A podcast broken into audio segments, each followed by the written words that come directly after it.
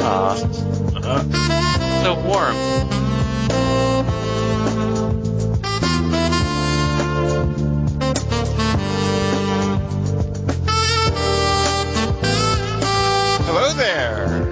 listening to the Quarter to Three movie podcast for Life After Death. Should have said that sexier. I did my best, Kelly. Moore. I'm sorry. That's all I can It's so do. white. So white. My name is Tom Chick, and to discuss Life After Beth with you, maybe you haven't seen it, don't go away just yet. You probably haven't seen it, it's very limited release, don't run off yet. We're not going to spoil it. We have some other info to talk about as well. But first of all, my name is Tom Chick, and I'm here uh, with Christian Molaski. Uh, actually, I'd like to go back to you guys calling me Mr. Slocum. And with a Life After Beth tagline, kind of doesn't need one though, uh, Kelly Wand. Uh, death ends a life, not a relationship. Okay. Also, uh, definitely still interested. Uh, More interested as the movie goes on. Kelly Wand, we also, uh, we've been doing a new feature every week. Yeah. Uh, I can't tell if this feature's taking off or not. Like, I like it, and I don't really care if other people like it. uh, Tell that's- folks what the, what is this feature? It's an IMDb plot synopsis. It's a new one every week. Um, do you, I forget? Do you tell us the movie in advance? Okay, this time I'm not gonna, and I want you to try and guess the movie. Okay, good. I like that. So, Kelly Wan, what is this week's IMDb plot synopsis? Give us this, the little uh, plot synopsis, and we'll try to guess the movie.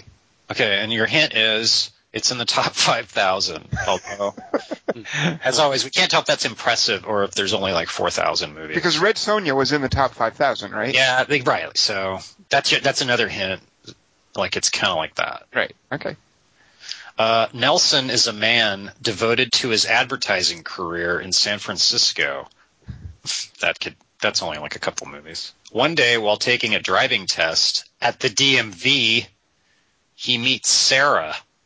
She is very different from the other women in his life.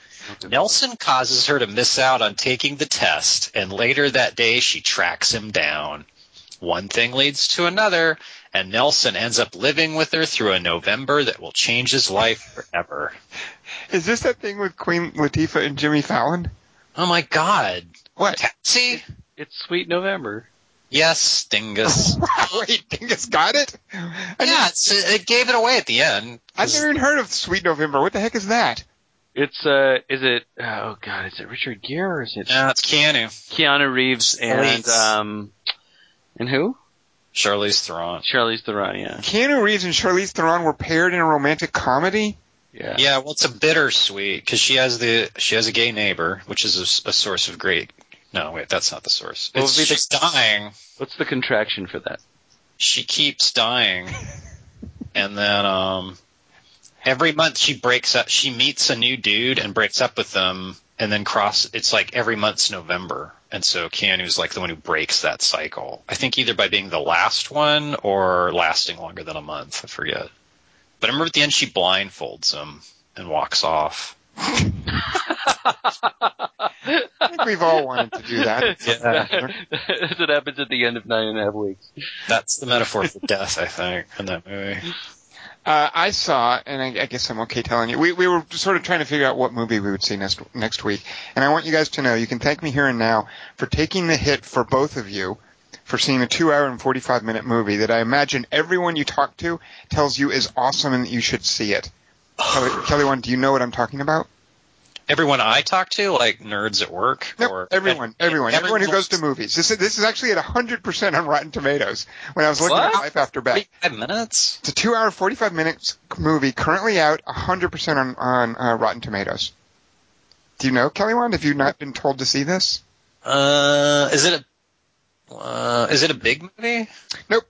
Well, it can't be Expendables. No one's going to tell me to see that. Nope. It's, uh, it's Boyhood, the Richard Linklater thing that he shot over the course of 12 Uh-oh. years, starting with a little five year old boy and then, uh, you know, as he grew up to a 17 year old, he would periodically revisit the town in Texas where he lived. He would bring in tow with him some actual actors and they would do scenes. So this is a movie, and it's a fascinating experiment uh, where you watch, you know, this boy grow into a man, and as as any parent can tell you, that's that- that's a c- very compelling experience. Um, so that part of the movie is cool. The problem with Boyhood, for me at least, uh, and, and I, I think that's why it's like being so warmly received. It's because it really is. I mean, it really is magical just watching this kid grow up, and I'm enjoying that vicariously through it's one of my favorite things about Dingus being my friend is I'm enjoying that in real life with his own son. So I can see why someone would respond to that on a movie screen. Um, What about me, Coach? uh, Kelly White, I enjoy seeing you grow up as well. When I have kids, Um, but the problem with uh, with Boyhood um, is that y- there's no way you could know this when you're starting a movie with a five year old boy. But what happens in Boyhood, and I, I hope I'm not spoiling this because it's not anything material to the plot, or and there's really no plot. But uh, the problem with Boyhood is that the actor playing the boy grows up to be a bit of a dud. And I feel tell 'em I, I butts. feel bad saying that. It's that kind of thing, Kelly Wand. I mean, he's a really good looking guy, and he could totally be a model, but the fella has zero charisma, and he, he mumbles, he's not very expressive, and boy, he loves looking down at his shoes instead of letting the camera see his face. Um, but, but, and so in a lot of the family scenes, this is okay because Ethan Hawke and Patricia Arquette, who by the way are both tremendous in this, uh, they can carry him but you know the scenes with just him and his friends are are just awful and i i don't know why people are, I, I mean i guess it's because of the nature of the experiment that people are responding so warmly to it um so I, I was not into boyhood, I'm afraid. Also, super long. I mean, two hours and 45 minutes. It feels like two hours and 45 minutes, and that's not. they got to justify that gimmick, though. So you got to see the whole life. I really do feel there's just a lot of filler. I, it almost made me wonder if Linkletter was shooting this to propose it as a TV series. Um, because it, this could easily be a 90 minute movie to compress the experience. I mean, there's a lot of stuff in there that I was wondering why is he including this footage? Um, and the, and the, the odd thing about it though, so Patricia Arquette and uh, Ethan Hawke are, are both great to watch. Uh, he has a little sister, uh, actually an older sister, um, and the the little girl playing his sister, she is fantastic. I mean, the, the entire time I was watching the movie, I was thinking. He should have made a movie called Girlhood because she is more lively, she's dynamic, uh, she's just got this huge smile, and, and, and watching her face change uh, is, it, I mean, it's like with the, the same thing with the, the boy. Um, but she grows up to be a really interesting kid, and I wanted to know more about her. And it turns out the actress playing the girl, her name is Laura Lee Linkletter. She, she's Oh. the director's daughter. It's like oh no. so you know he's got someone in there who is familiar with the business, who knows how to act, who knows presumably how to behave around a camera and other actors, who is expressive, and uh, but for whatever reason, he he banked on this this other poor kid. Um, Maybe he's just trying to keep her from dating him in real life, and this is this complicated way. see now if you'd seen the movie Kelly Wand, you would think that was gross and weird. Oh, really? Uh, she looks, well, by the way, me? I would. you should. she's a dead ringer for uh, for Katie Holmes. Uh, Huh? Oh, then I probably wouldn't think it's that weird. Uh, and also in Dingus, I bet this is one thing that would be a problem for you. Um, in Boyhood, I, I, I absolutely disapprove of how neutral the movie is about certain life choices that characters make. Um, and the movie is strictly observational, and they're going for a very naturalistic approach, and that's fair enough. But throughout the movie, Patricia Arquette is a real dummy for subjecting her children to these abusive asshole step parents. And Ethan Hawke, you know, is a charming fella, and I love Ethan Hawke's like the the way his eyes crinkle when he smiles. Like I love watching Ethan Hawke act, and I love him in Before the Devil Knows You're Dead. I even love him in like crappy action movies where he drives around with Selena Gomez in that car, uh, God. whatever that was called. Uh, Getaway. but but in the, in this movie in Boyhood, as as this mostly absentee dad, his character is, is is reprehensible for this cavalier attitude he has about parenting, and I, maybe because I wasn't into the movie so much in the first place, I just really objected to some of the things these characters were doing. Um, and if the movie, by the way, had intentionally been about how this outgoing, remarkable five-year-old boy was was subjected to bad parenting and became a mumbling teenager, then I could have seen a point, and I might have been more uh, into what was happening a- as far as the actor who plays the boy progressing. But ultimately, what I think Richard Linklater wanted to do is make a movie about how a series of bad choices made throughout life by the kid, by his parents, by everyone can still make for this supposedly heartwarming story. Um, and for me, I just I, I, I wasn't buying it. Uh, it. It ends with him, and I I apologize that this is kind of a spoiler. Again, it's not a narrative movie. Uh, just to kind of let you know, after all the stuff this kid goes through, it ends with him going to college and skipping his college orientation to go do mushrooms in the wilderness with some people he doesn't even know. And it paints this decision as if it was the sum total of, of his attained life wisdom. And I was just like, no, that's a terrible thing for. Uh, orientation's dumb, dude. They just show you around the campus. I You know, guess so, but I just I got the sense that you know he's in for just a lot more bad life decisions after this. Well, that's what Le- Place Beyond the Pines, I think, kind of ended like. But some Well- people thought, oh, it's a happy ending. He drives off on a motorcycle. You know what, Kelly Wand? The movie that I think does that better is a movie called The Kids Are All Right, and it's called that for a reason, by the way. And it does end with the kids going off to college and being left on their own. And throughout the movie, the people who are their parents have made questionable life decisions. And the point of that movie is that the kids are going to be all right. And so they got orientation at the end and don't. they go to orientation. They don't go do mushrooms in the wilderness.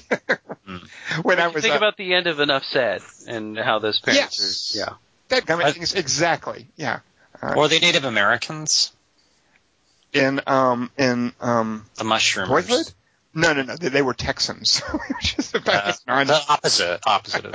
It's so weird for you- for me to hear you describing this movie because I I, I just I I have no I've just a shadowy kind of understanding of what it might be.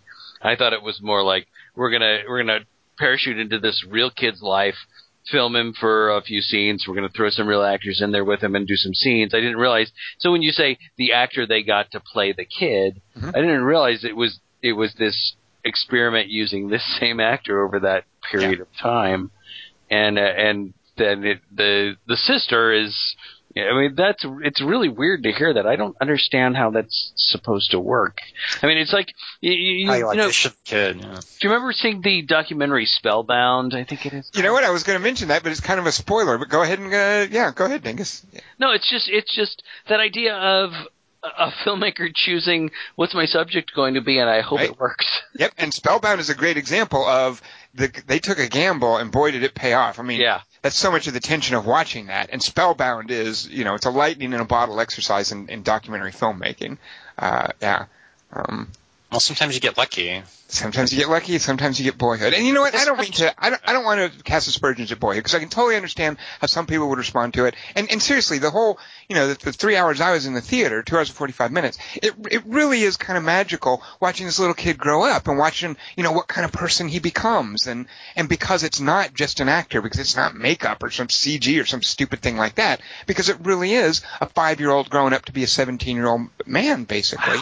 Um, that's that's undeniably compelling. So I, I don't begrudge anyone for approving of this movie, but as someone who really thinks, who, who really does pay attention to actors, and that can make or break a movie for me, it didn't work. Dingus, here's what uh, here's what it is.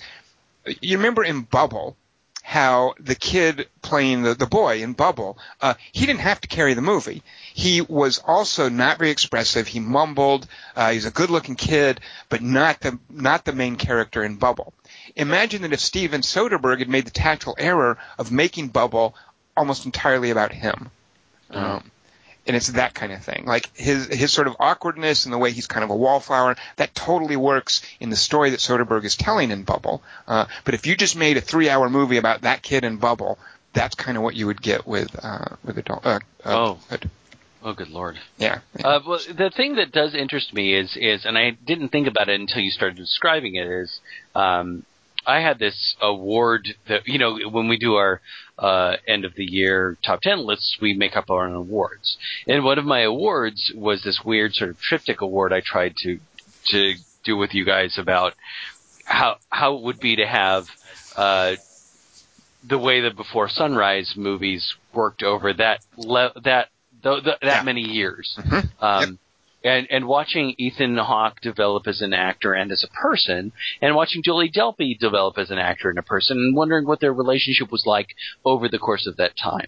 So what interests me is that he particularly is in this movie, and I'm fascinated by his development as a person and as an actor because of those Before Sunrise movies, and that, and then I could get to see him like filmed over that same period of time Yeah. playing a different character, which I think is fascinating. I mean, you can you can chart any actor's career in that same way, but watching them play the same character Right. over decades or many many years is kind of interesting to me, especially because Ethan Hawke is so interesting to me.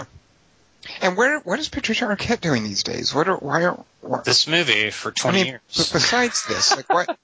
Because she's really good in this. Like why aren't we seeing her in other stuff, or are we seeing her in other stuff that I'm just not going to? I, I don't know. I'm, There's a million reasons. Does she have a TV series or something? She should be working. Is all I'm saying. Sometimes they don't like to work. Sometimes they don't take a year off. Go fuck it. well, it's not just that. Sometimes they make choices to raise a family, and they take time off Right. from acting to do that. Or they don't get the parts they want. They don't like the scripts. Yeah, that's true too. Yeah. or their last thing embittered them. But it sounds to me like this movie might have been better as a documentary, and you just like hope that his life's interesting, or you just correct course and change the script as time goes on, and you go, "Well, my daughter's kind of." Blazer did that. Like both uh, Birth and Under the Skin were both about. Ma- they both had male characters, and then at the last second, he's all, "No, it's about the chick." and then both times are pretty interesting. Okay, so my Nick's message- like, oh, I wrote this. Richard Linklater be a little bit more flexible as you're shooting. Very nice. Uh, all right, Dingus, what else did we see this week? Well, this week we saw Life After Beth, Huh. a 2014 American comedy romance uh, horror movie um, about a girl who comes back. It was written and directed by Jeff Baena, and it stars Aubrey Plaza, Dane DeHaan, Uh, that's fun. John C. Riley, and then Anna Kendrick shows up. Oh my god. Life After Beth is rated R. Wait. for pervasive language, some horror violence, sexual content, nudity, and brief drug use. What? Uh, what? That? Come on. That's drug. Those are drugs. Context Kelly. matters. They're, they're still drugs, even if they're illegal in Colorado. How Uh, do la- it's in Colorado though? This, this story. What if it is? Doesn't that change? Still drugs. yeah. The But- EPA the I- EPAA is they don't change their ratings by state, Kelly Wand. They know what they're doing. Trust They're them. federal. Oh wait, what are they? They're global and universal. Uh, Life After Beth on Rotten Tomatoes, which is the percentage of reviews that are positive, is at 43%. Metacritic, which measures the rating from various reviews, puts Life After Beth on a scale of 1 to 100 at 54. Wow, that's As pretty far- low for. Oh, yes, Kelly Wand, it's pretty low for what? Well, just like if you usually get the art house bump if you're like a tiny movie. I think Speaking you- of art houses, this movie is in two theaters, so it made like something like twenty thousand. It didn't even make twenty thousand dollars. So let's not talk about that box office because that doesn't count. Super limited release.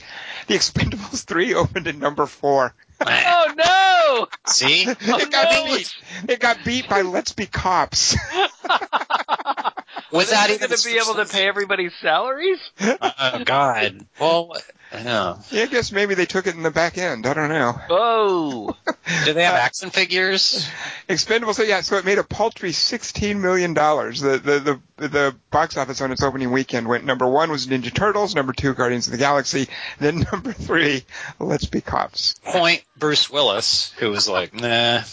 Wow. I have to think of the, just the the picture of Expendables three, of the poster with like seventeen dudes It's standing in PG the. thirteen though. I don't. I don't want to see all those dudes just walk around. They have to at least kill people.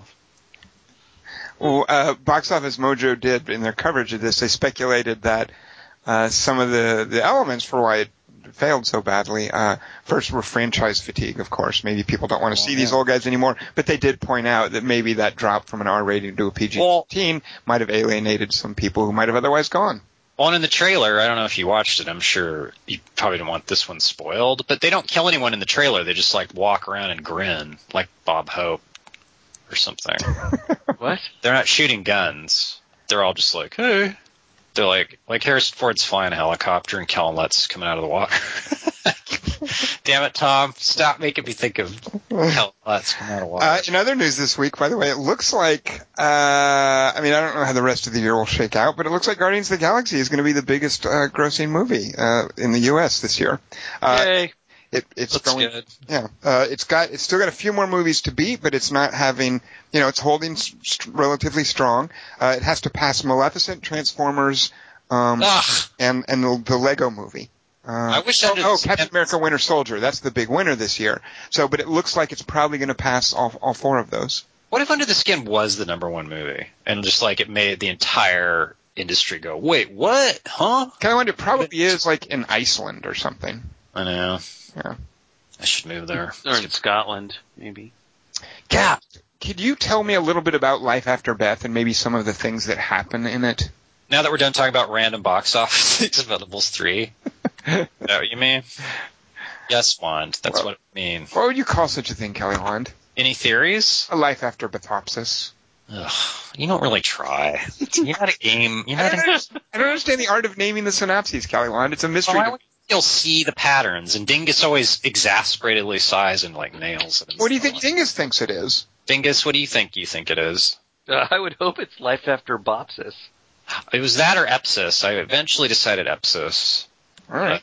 Um, oh, but something crazy happened. Uh, Is this I part of the think- synopsis? Are you starting the synopsis? it's context, but you'll like it. Okay. Uh, I couldn't think of anything to write, so instead I invented time travel, and I traveled to the future, and I got the IMDb synopsis of life after Bepsis. Wait, I don't know if you know this, but Life After Beth is on IMDb. Oh, well, I guess I went to an alternate universe where this is what it said. All right. you read. I think I did see that. You're right. Look, forget about that, Tom. okay. Cut all this out when you edit this.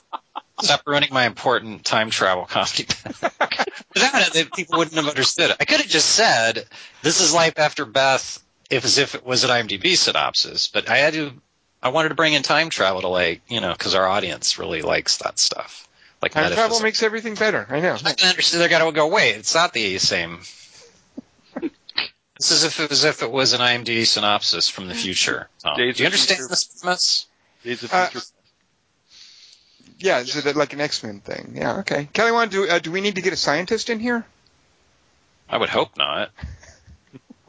the movie didn't bother with that. Well, I am a scientist. That's my real answer. Okay. So in that case, you're qualified for. Yeah, So that's why I invented time. I, I how do you, I can just invent time travel without knowing science. I don't know what country you're from. Life after Bepsis, as if it was an IMDb synopsis. Tom, you gonna like drive it like like I stole? oh, Kelly Wand, I want you to drive it like you stole it. You don't want to zombify that a little? Kelly Wand, I want you to shoot it in the head like it rose from the grave. Life After Bepsis, as if it was an IMDb synopsis. A lanky blonde youth devoted to guitar playing grieves for his non British love interest at her funeral reception, where a Haitian caterer soon departs. it's hard to write like this. Even in the future. A pity that's not the whole thing dramatic events occur when the interest returns from the cemetery after he looks at albums with a woman who was Beth's mother. Parentheses, night at the Roxbury's, Molly Shannon. In a tour departure. the interest returns. And while her father, one of the stepbrothers from Stepbrothers, is also present. IMDb. They're explaining what happens in the movie. Things take another turn with Tess. After seeing what he thinks is Audrey Platz's Beth through the pane of the window of her parents' house he's outside of, Dahan confronts them and shows them her snakebite leg, which they all but her see.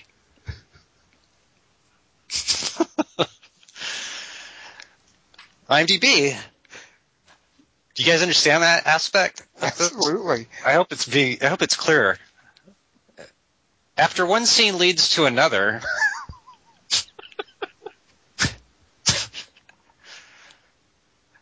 I hope someone doesn't sue me. Like that's my writing style. Beth, because she is a zombie, likes puts dirt in the attics.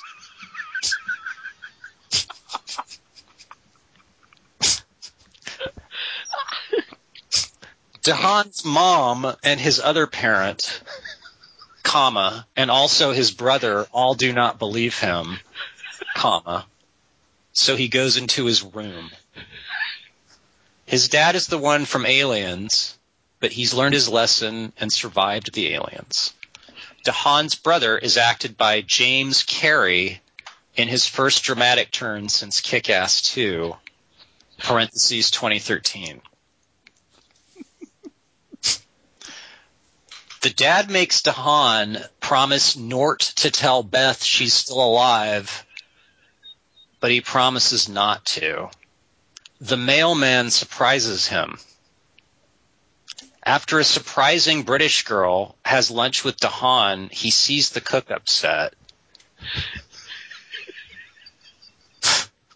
but the food remains the same price. But in the parking lot, Beth's snakebite infection begins to spread.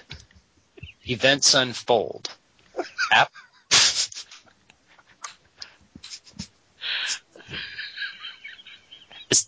I was I wrote the pitch. It's not. After she is run over at the beach, Dahan. That's that whole paragraph. In a twist, Beth burns down the fire station with her elbow.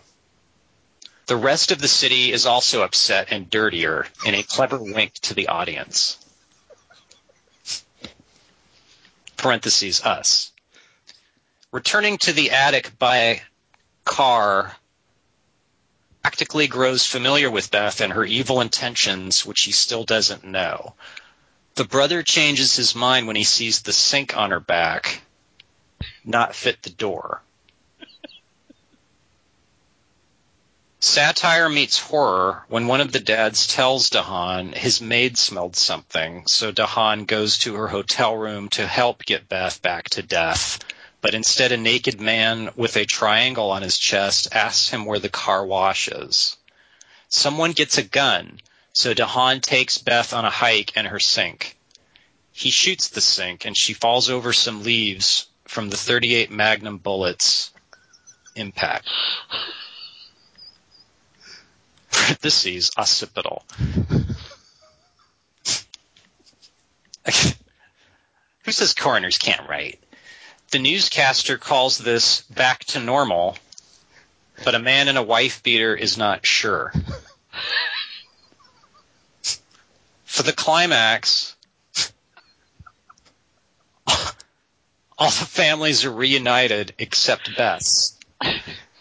And the characters reflect on the movie's events in the relief of being saved, featuring Gary Marshall. the end.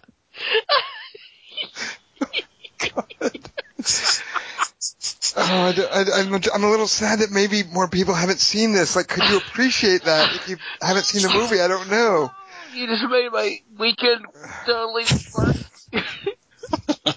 And Caroline, you must have been doing a lot of research on IMDb to To travel to adopt the that future? style so well. Well, I guess so. I guess just look up on the on the internet. Nice. Look, I'm just, I know, that's the internet. I can't write like that. Wow. You know how I write. I write all the other ones. I can't. That cool. But if it's just Gary Marshall, huh? Wow, you guys really like that. Can you write more bad writing one? Well, you know, Kelly Wand, it is like actors having a hard time playing dumb. Yeah, exactly. Really good actors can play dumb. Really good writers can write poorly. I'm Yeah. a net girl. That's difficult. You just, oh man, you're a master. All Oh, right, so Kelly Wand, did you have to drive up here to? Uh, you had to drive north an hour or so to see this, right? Yeah. All right. How was that? Um, it was quiet. Okay. Were you glad you made the drive?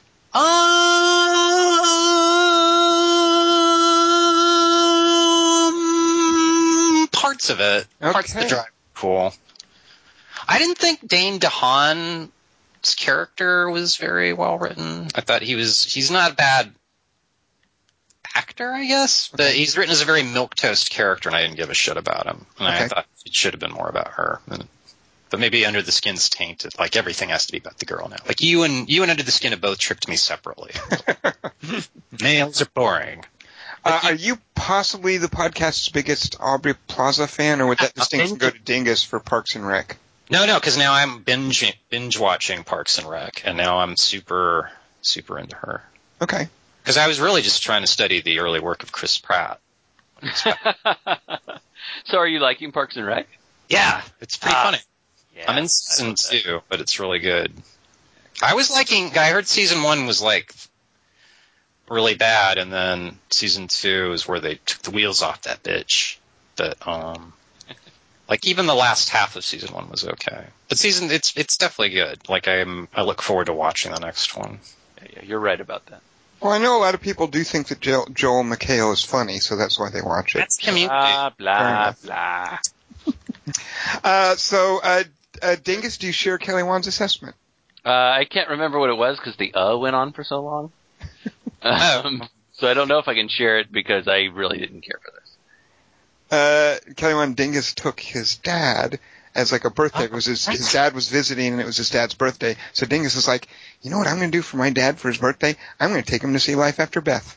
The thing about taking your dad to movies is they never bullshit you whether they like the movie or not. Like your mom will kind of, well, that was nice seeing you. Oh, Yeah, I really enjoyed Prince of Persia. But like, if your dad thinks Cliffhanger's boring, you're gonna know about it. Like he doesn't care whose fucking birthday it is. Well, well my dad, um, my dad's a, a, a big movie fan, um, uh, and he listens to some uh, some uh, episodes of this podcast. Um, Really? And and he l- and he li- and he loves hearing my opinions on movies, and he loves talking about movies with me. He's not uh, as deep into movies as I am, as far as like trying to analyze them and write about them and all that. But he's he's kind of the reason that I love movies so much. I mean, I, you know, going to see movies with him when I was a kid. So going to see a movie with him is is a great pleasure, and he also knows my you know usual reluctance to talk about movies right after seeing them before I write about them. Um, so it's it's a weird you know it's a weird situation going with him. Uh, but th- this one I you know we, we we we were pretty clear on how we felt about it as we left it. Uh, it was very weird seeing this movie in a full theater and being the only two people who were laughing at anything going on in it. Um, uh, yeah, I, I, I cannot figure out what they what what this director writer thought he was doing as far as tone is concerned, um, because you know, you know we're I'm I'm a pretty loud laugher in movies. I mean, I mean it's kind of annoying, but I am. Uh, but you know, there was there's things in here that are funny, and I was laughing at them. But it, by by the end, Dad and Dad and I are both like, "What the?" Fuck? And uh, and then everybody in the theater clapped. I mean, it was a full theater, and they all like it was. There was this huge resounding applause, They might have worked So- on it. it's it, well, I don't know. I was just like, I guess we just missed it. I don't know. So, uh, but it was funny, and then we got to They talk don't about like it all the way home. I don't usually talk about movies right afterward, but got to talk about it all the way home. So it was an enjoyable experience all the way around. Seeing, you know, going to a movie with your dad is fun, especially on his birthday. But, uh, but yeah, taking him to that particular movie, I'm, I'm, I'm just all I'm all I'm going to say is, and then I'll shut up. Is uh, I'm glad that also during this trip I got to take him to see with Tom and my son. Uh, I got we all got to go see Guardians of the Galaxy Remember how good that was? Let's Yeah. talk about that movie. uh, because Uh-oh. because getting to sit there with my dad, uh, my best friend, and my son, and and get just to laugh our our heads off at this weird, beautiful, just oh unbelievable, phantasmagoric movie. Guardians of the Galaxy, such a great experience, and then taking Dad to this on his birthday was a little bit embarrassing, but it's fun to talk about it with him. Dingus, don't forget when you're rolling out the adjectives for Guardians of the Galaxy, don't forget the most commercially successful movie so far of 2014. Throw that in there as well. TM, Wait, it- it's a spy life after Beth. You mean Tom? Why am I spiting right now? I'm with Dingus. That, this didn't work for me for the most part. And I, I See, love I- zombie well- movies, and- but and I have very Right. particular. Uh, I would say eh, not expectations because I like seeing different things done with zombie movies, but uh, I I didn't I, I completely I want to hear more about Dingus's comment about the tone being sort of hard to pin down, but uh, kind of like Warm Bodies, I felt like this was not making good use of zombies, and I didn't understand why it was trying to be a zombie movie or wh- what. I thought they weren't zombies, and that's why he keeps saying zombies before that's clear. And you go, oh, okay, so they're not going to be zombies. They're going to be, oh, and they're, she's a pyromaniac too. And I thought it was going to be some new He method. thought, I think the the uh, what was supposed to be implied with that lifeguard station is that she knocked wiring loose, and that's why. it Yeah. caught fire. oh, I don't boy, I'm know if dumb. she had superpowers like like uh, Pyro or, or or Drew Barry. Yeah, they don't like jazz. Like that's a new. Well, that's again, that's like why- why is this idea like it, that was the most inane weird twist since Tim Burton had the aliens in Mars Attacks uh, gets like killed by Slim Whitman song. No, I heard the director say he goes. He said he read somewhere that the most primitive form of music is that kind of jazz, and so he thought, well, since zombies are primitive, they'll like the most primitive. Oh, you've done some research on this, have you, Kelly Wand? Well, I listened to what he said. I don't think. I, I think it was just another joke about warmth, like the attic. I think it's just it's just th- they're dead, they're cold. Here's a funny joke about something that's warm. So Did I she- didn't even get that now that you mentioned that, Dingus, and that's her joke about that's her comment about your hair is warm. That's why they wanted to go to attics to get warm. Yeah, yeah, the Isn't- attic is always hot. Uh, the, Okay, so the- here's yeah, I get now that you say that, but that's not made clear in the movie. Nobody ever touches Beth and says you're cold. Like I, I wasn't sure if she really was dead. Was her heart beating, for instance? Like if they were trying to make it clear that yeah, these are reanimated corpses. I don't think that was clear. I didn't. And again, we this don't was- see her kill anybody. We don't see anybody kill anybody. eh, she's supposed to. She supposedly eats the guy who runs past the patio door, right? we don't. right. and This is the I- shyest R movie I've Yeah, seen yeah. in a long Yeah, time. What uh, the hell? It is. It is pretty shy. Uh-huh. Yeah. Actually, that Aubrey Plaza was complaining about that. Like she goes, "I wish I'd eaten more people." Oh, I wish she'd taken off more clothes. If we're gonna have nudity, why Whoa, not? whoa, whoa, Dingus! Jeez. There's no room for sexuality in zombie movies. What's the matter with you? Maybe he's quoting his dad. Yeah, that's true. Uh, anything I say, let me just say as a disclaimer, anything I say that's offensive, I will blame on my father. Aha. I can't believe you took your dad. Like the poster for this. Did you see that? Like, no, I don't look at anything Oh, okay. that's going on, but but yeah, but for your dad, you go. I better at least see the poster before I take him to. The poster's Sickle just a, Man." it's a picture of Aubrey Plaza looking kind of slightly I know, down. this is a- yeah, so you don't want to take your dad to that. No, I- it, but but he will I- take. Believe me, Kelly. He, you know, knowing that he's going to see the the podcast movie with me, which you know is is sort of like every week I see a Okay, movie, yeah, that which is sure, which is all not right. like the rest of humanity. Uh, I go to see a movie every week, and the people in my life who know that this is an important thing in my life, they're like, "Oh, I- if I get to see the podcast movie that, with you, that'd be great." It doesn't matter if the movie's good or not. I think they kind of like doing that because they Yeah. listen to the show and they're like, "Hey, I was there for that." I mean, I think that's kind of a thrill. Yeah, no, that's true. So, Dingus, what's your I know, issue then with it being a shy R and the, the tone stuff? Like, is that what you're saying? Is you wish that it had been more of a traditional gory horror She said movie? less clothes. He wanted more boobs. Well, I don't understand why it's an R. I don't understand what they're doing with it. You know, uh, I I, I can never. I mean, other than saying the F word multiple times, um, and and a couple. I mean, I read a whole list of things that the MPAA is going to use as justification for being an R, but it certainly doesn't go for it. Uh, and if you're not going to bother to go for it, and you're and I. You know, even when that that moment where she's about to, where he's about to shoot her in the head, and it's almost obscured behind the stove. I'm like, well, they're just not going to show us, and then they do show us for some weird reason. Well, that's an R. I Uh, mean, that's R-ish, isn't it? yeah, yeah, yeah. That is Arish, and the language. There's enough here to make an R, but there's no gore. And if you're going to bother to, I don't understand what you're going for here. Like when she's feeding him, uh, when she's feeding, when um, Molly Shannon is feeding her fingers. i- It's just like uh, that could be like a little piece of liver, and then she's going to tape up her hand. They, they're not going for it. They're not going for this. Like, well, I'm I'm cooking for her, so I'm now I'm going to cut off the rest of Well, my it's her hand. fingers. It, it's just it's it's just I don't See, I there's don't no way. I, understand. I disagree with you there because there's no way you could have that scene, uh, which actually was one of the few scenes that I liked, um, because it did have this this over the top grotesque sensibility to it that I wish the rest of the movie had been had had the stomach to go for. But there's no way you could have a mother feeding her own fingers, and you do see Au- Aubrey Plaza eating a piece of meat, even if it's not necessarily if you can't tell it's his finger. That's clearly what they're wanting to show. I mean, Right. there's no way you could have that scene in a PG-13 movie. I would say. Oh, I, I absolutely agree. But since you know you're going for R because of the language you're choosing, Right. then then go all the way with that scene that have her sitting there at a cutting board and and being in like shock or whatever and going, well, I'm I'm cutting off my hand now and sawing off her hand. I don't understand.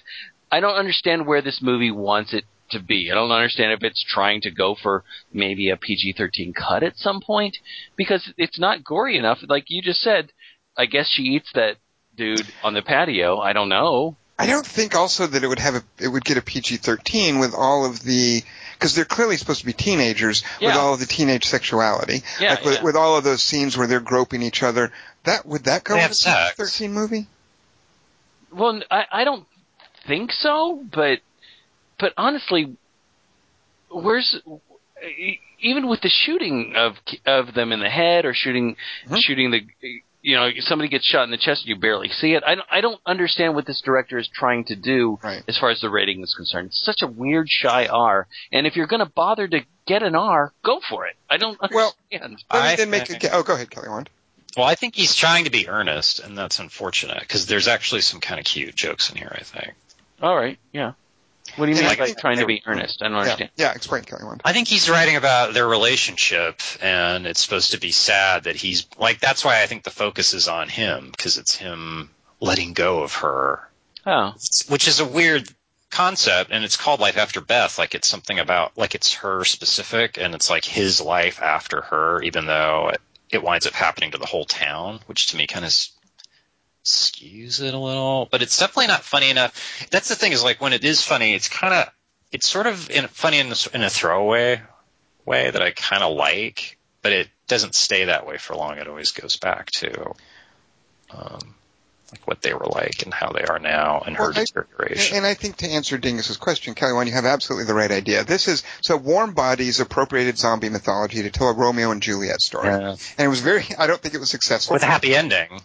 I don't think it was very successful because that kind of makes no sense. It had a happy ending, but the whole idea was, hey, can't the dead and the living just get along? Like the Capulet, Yeah, like that's the Capulets, and, problem. Capulets and the Montagues, the same thing. And it just wanted to use zombie mythology to do this, and it didn't do anything with the zombie mythology.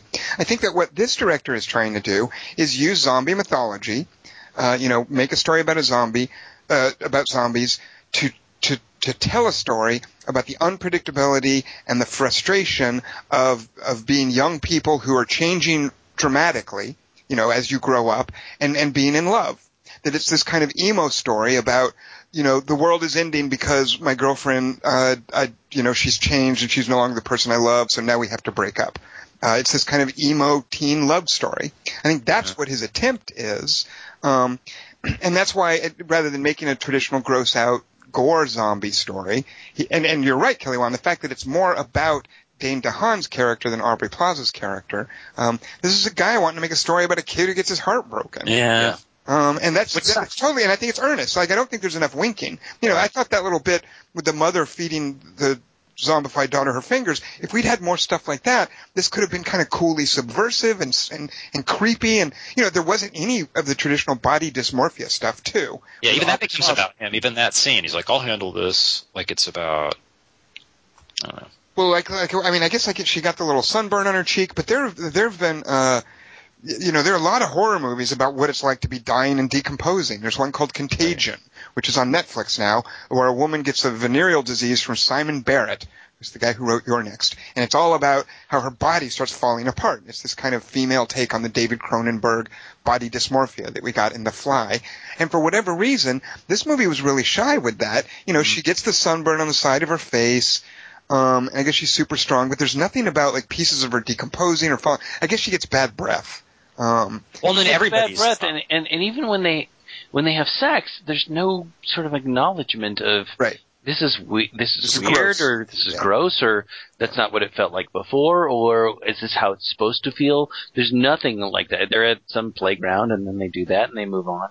which, by the way, I think would have been a, a very trenchant part of, of the kind of story he wanted to tell. Right. You know, when when you're in a relationship with somebody and they change, and even the sex gets weird. Right, You know, right. why didn't he make that part of this story? I'm okay with it not being gory, but if he wanted to tell this story about what it's like to be young and changing and in love, there were plenty of opportunities that I just felt were missed or he just didn't even appreciate here. Yes, it, clearly, i- if she's sort of reawakening to this like weird memento, sort of, uh, I've got a new test tomorrow, I've got a new test tomorrow, everything every every morning, y- I would expect some sort of a of a weird, like almost an under the skin, I'm going to take the lamp moment, where w- w- for her, where what's going on down here, or he's what's going on down here, kind of a thing.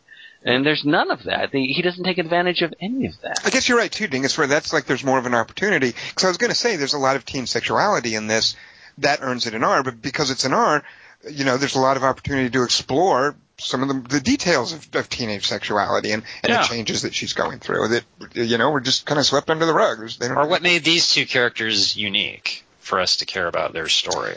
So Kelly, one, you mentioned that you uh, uh, were into Aubrey Plaza, but Dane DeHaan didn't really work for you. Is that kind of what you were saying? Well, just she was more interesting to me, and her seeing her, and maybe it's just because I'm watching Parks and Rec at the same time, where she's sort of muffled and she's playing a really inexpressive character, Mhm. and I got the sense she was really enjoying and really engaged in playing Okay. zombie. So that was kind of fun to watch. I think. Dingus is our other person on this podcast who really enjoys the TV show Community. Did you feel the same way? Um, you know, I, I'm ki- I, I don't know. I'm sort of I'm in a weird place right this because I really like Aubrey Plaza, and I really I really am a big fan of Parks and Rec, and and and this is coming from someone who doesn't care for sec- sitcom television very much. Uh, I think she's great, and this character is definitely sort of pitched toward you know her strike zone. I mean, she's she's good at this weird sort of like. Uh, I mean, she she kind of plays a zombie on the show in some ways emotionally, Right? um, Yeah. and I and I and I like that. Um, I I at first as, as as I was sort of talking through this movie and writing through it, I was like, well, well, shouldn't it be from the point of view of her then? Because because Dane DeHaan is, is, you know, as much as I do like that kid. I don't know quite what to do with him here, and I was like, why, why, why can't we have this be a story about her? Why can't It's it just like be- Boyhood all over again. It's But- about the wrong character. but then the other part of me is, well, we saw that in Warm Bodies. I mean, Warm Bodies was basically Nicholas Holt doing that, and then he's got a sort of a feminine aspect to him in a little bit of a way. And I like the guy very much, and and it was it was from his perspective. But as as the movie begins and she's going down that jogging trail, I think, oh, it's going to be all from her point of view.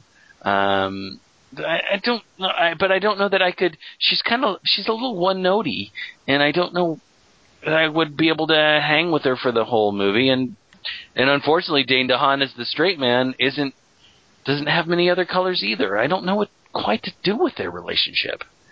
What do you? I'm. Oh, go ahead. no, I was just going to ask what you think, Tom. I'm I'm with you on that, and that I do think she's a little one notey. I love Aubrey Plaza, she, you know, at, at, at, when she's doing like a, a very dry, deadbeat character, and she's great at that. Uh, but when you have her in stuff like Safety Not Guaranteed, where she's supposed to have this dynamic relationship with Mark Duplass, who does all the heavy lifting, or there's a suppose like a raunchy sex comedy called The To Do List, where she's supposed to, you know, she's the main character in that. I think she's in over her head a bit, and I felt that way about her here. Um, I'm just not sure that she has much range beyond what's g- used to great use here as this kind of dazed zombie. Um, because once she starts trying to do feral and she's you know trying to do the physicality of this this hungry Yeah. zombie, I didn't feel that any of that worked Yeah. um, and I just wasn't buying it, and I felt bad because, you know, I felt the same way watching her trying to do raunchy sex comedy in the To Do List. I I wasn't buying it. Um, but when she does like this sort of impassive girlfriend in um, what's the thing where um, Adam Sandler plays Adam Sandler, but he has a blood disease, and Seth Rogen is his assistant. What is that Uh, movie? be more Funny specific. people. Funny people. Oh, Uh, that's right. Yeah, funny people. Uh, you know, when she's got a little part like in That's- Funny People, she's really striking. Um, But as the lead in a movie, I, d- I just feel bad that it's she. I feel like she can't quite p- pull hard enough. So Well, this is the movie to judge that by, maybe. I mean, this is or isn't. You're So- saying. well, it's a rookie effort, and there's a lot of Here's what you don't do in a rookie effort. You don't have Anna Kendrick show up for a scene. right. I was like, oh my god, exactly. What the hell? why are I we mean- watching her? well, the, the reason is, I mean, and it's weird to write about her in this because uh, wh- what I wrote is that boy, she finally brings life to this. Uh, there's uh, this movie finally has life, and I'm like, oh, that's the point. Uh, she's the one character with life, um, but still, she's just oh my god. she shows up, and I'm like, I want. Can we just follow her around? Right, she's radiant, and I'd like, and, and furthermore, I'd like to see her try to do something brave like that. Like, Yeah, I guess yeah, Aubrey yeah. Plaza is. I, I actually I don't know who would sell more tickets, but that's probably that's not really what this movie is Uh, trying to do. yeah. But I would have loved to have seen Anna Kendrick try to play with that kind of transformation performance over the course Yeah, of the yeah. movie. Like, why couldn't she have been the one who died and came back? Um, But Aubrey Plaza has those eyes, She does have those eyes, Kelly Warren. You're definitely right. so when they go zombie, you get a big. Well, no, but but Anna And Kendrick about- has wattage. I mean, there's just something about Yeah, you know. yeah. As soon as she shows up on screen, I'm like, oh my god, okay, good. Now I'm leaning forward, and and imagine her playing this character who comes in, uh, who's supposed to be dead, and then uh, what what is she going to do with that? I mean, that's kind of interesting to me. I mean, I like the things that Aubrey Plaza does and the things that Tom said kind of co- already cover it. Um, but when when Anna Kendrick so- shows up, I'm like, wait, why are you in this movie? Okay, now I'm. Uh, uh, I mean, I'm- but you know, It does know at least to uh, to play us out with her. Like it ends with Yeah. a smile. Like it's sort of like it realizes. Well, I guess the strongest note we can end on is is having Anna Kendrick beaming, like and then cut to the credits. well, I, do, I don't know how this dude Jeff Bana got all these people in his movie. I mean, Jesus, uh, how do you get all these people in the, in your movie? It, it does kind of, you know, uh, and even John C. Riley. Like I imagine that's kind of like you get someone on board, and then they That's how it happens, with yeah. them, and yeah, like what was that Cyrus thing with John C. Riley and Jonah Right. Hill? Wasn't that Oh, similarly like one new director? Um, you know, you just have actors like the folks in this movie who are Because just occasionally it pays off. yeah, yeah. Yeah. It's like Well, imagine this movie without those actors. Like imagine this movie without, without people- Gary Marshall. I mean, even like uh, what's who played his mother? Is it Cheryl Hines? Um, Molly Shannon. Oh yeah, Cheryl Hines. Yeah, yeah, like even her showing up and on Paul Reiser. Like I just imagine this without good watchable people in those roles. It would have been kind of insufferable, I think. Right. He's not there. Is that what you're saying? Uh, We're all saying. did, so do you- have any of you guys seen that French series, uh, The Returned? Uh, a little bit of it. I kind of like it. Oh, I love that. And that, that by the That way, so, kid's really good. it what? You just I like that kid actor. Yeah, she's amazing. The redheaded kid. Well, actually, all the actors. I mean, Yeah. that's what's amazing about it is we just with without exception, so many strong actors and the different storylines, and it's exploring more thoroughly this idea of zombie mythology as being about having a second chance at life. You know, what happens when the people who have died come back, but they're changed and there's something different. Uh, and I love how The Returned plays with that in these really subtle, unsettling ways. But here, I didn't, like, why do they, they like dirt? Like, why are they Yeah. sticking dirt in Uh, the attic? Well, see, that's the thing is like the return is a what's going on movie in Right. addition to the characters being interesting. So it's like, and I was kind of bummed when Life After Beth turned out to be just a zombie movie, but even without the zombies in it much. Like, Right. I thought it was, oh wait, why'd she come back? Is it something? Right, right. But then it's Because- and And that then her also- whole so smooth. It just go, oh, okay, so it's not a zombie because a zombie would like claw out of the grave and they remember what they are and they have brains and I did wonder if snake that was a bite. budgetary constraint. Like, did they not have the money to dig a hole? What the Yeah, heck and it's was like, that? oh, wait, snake bite. She went hiking alone for some reason she never does normally. Like, and then she doesn't remember breaking up with him. Like, oh, there's an amnesia sub. Like, what's it's? I got all. Oh, it's gonna be like Donnie Darko, where I have to like figure it out. And then it's like, by the time Gary Marshall shows up and everyone's apologizing to Dane, Don, like, sorry, we didn't believe you about the zombies. And it was just like, Well, and they do weird things too by implying that it's happening everywhere. But yet, some of these other zombies know enough to like show up for work as short order cooks or to still try to deliver the mail. yeah, and they oh, right. The, the fiction of what was supposedly going on here, I didn't quite understand. None of them and- look the same. Yeah, and then it just becomes a zo- you know it- a, su- like a micro budget zombie apocalypse.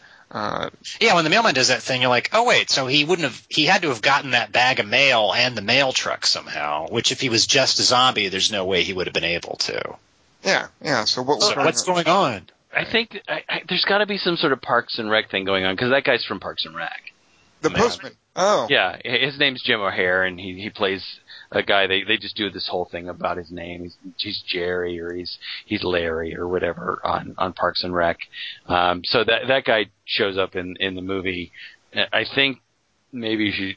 I just I'm just guessing. Like there's a bunch of little relationships going on, and hey, let's get this guy to Sure, go. absolutely. Fun Right, thing. right. Yeah. Well, I'm sorry they couldn't get us some Chris Pratt and Amy Poehler and um, who else in Parks and Rec? Isn't it uh, Paul Rudd or someone? Oh no, uh, Adam Scott, the other Paul Rudd. Yeah, the other Paul Rudd. Louis C.K.'s on it too. I think I think the there was one thing I really liked about this. Um, I, I did like this the sense of the unfolding apocalypse behind them. I mean, there's that moment where he goes where uh, Dane DeHaan's character, where uh, what's his name, Zach, is going to the door, and some guy just runs down the street behind him in the dark, and he just like looks over and s- shoulder. I didn't understand the timing of that. Like, what? Why were we seeing at that moment? Because then there's seems like there's a couple more days. Like, um, who was that? Where was he going? Like, why is there panic at that point? There's even a point where on the radio there's something about uh, Yeah. widespread destruction downtown. Like, someone changes the channel or something. I, I didn't quite get this idea because I love when movies play with that. And if you guys remember when we saw Phase Seven, Yeah. remember how that movie played with this idea Yeah. of hey, there's some weird panic going on. Remember how awesome that was in that Yeah. movie? And it was and, the Sh- same and kind of Shaun thing. of the Dead does that. Yeah, and Shaun I mean, of the that's- Dead totally plays with that. and that's a great, you know, that's a great part of an apocalypse movie is, you know, when do you first find out? When do you start getting inklings? Does the audience maybe see something behind you that you didn't see? Um, and here it was just doled out in such a strange fashion Yeah. that I found it a little confusing and, and incoherent. Um, and I also this, I, I guess I should be more forgiving, but these are all name actors.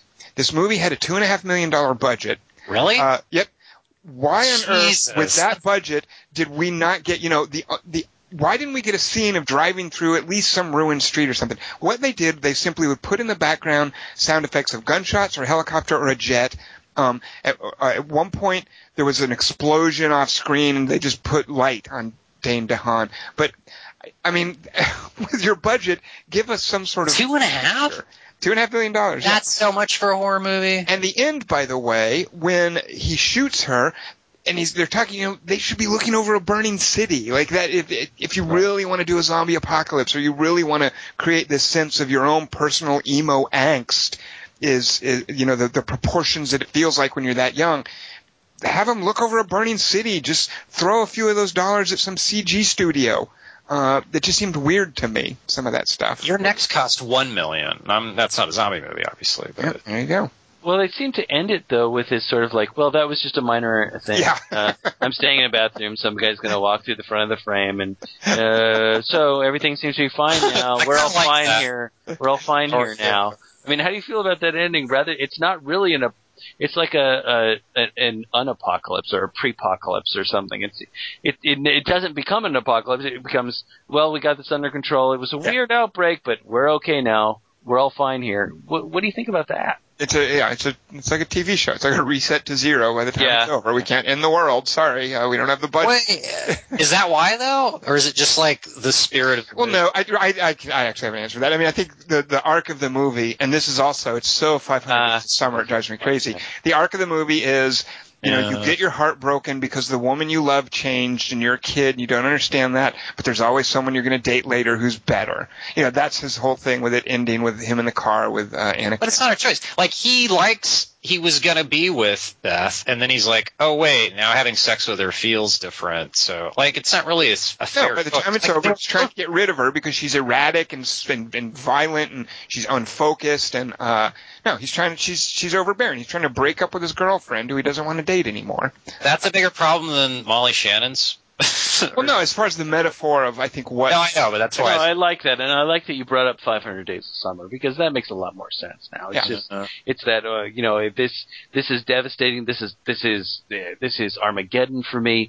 I've got to get her back, and then you get her back, and it's like, uh, well, maybe yeah, I don't want her to know. There's a cuter girl waiting anyway. So yeah, Yeah. it's just he's kind of juvenile. And, You know, he's a young filmmaker, and I'm I, well, actually I say that for all I know he's an old, just because I've never heard of him before. He's an old man. I presume he's a young filmmaker, and uh, you know, so was Mark Webb or whatever his name was when he did 500 Days of Summer. And these are the kind of stories these guys want to tell. So you know, what are you going to do? yeah, so they can get things like Spider Man.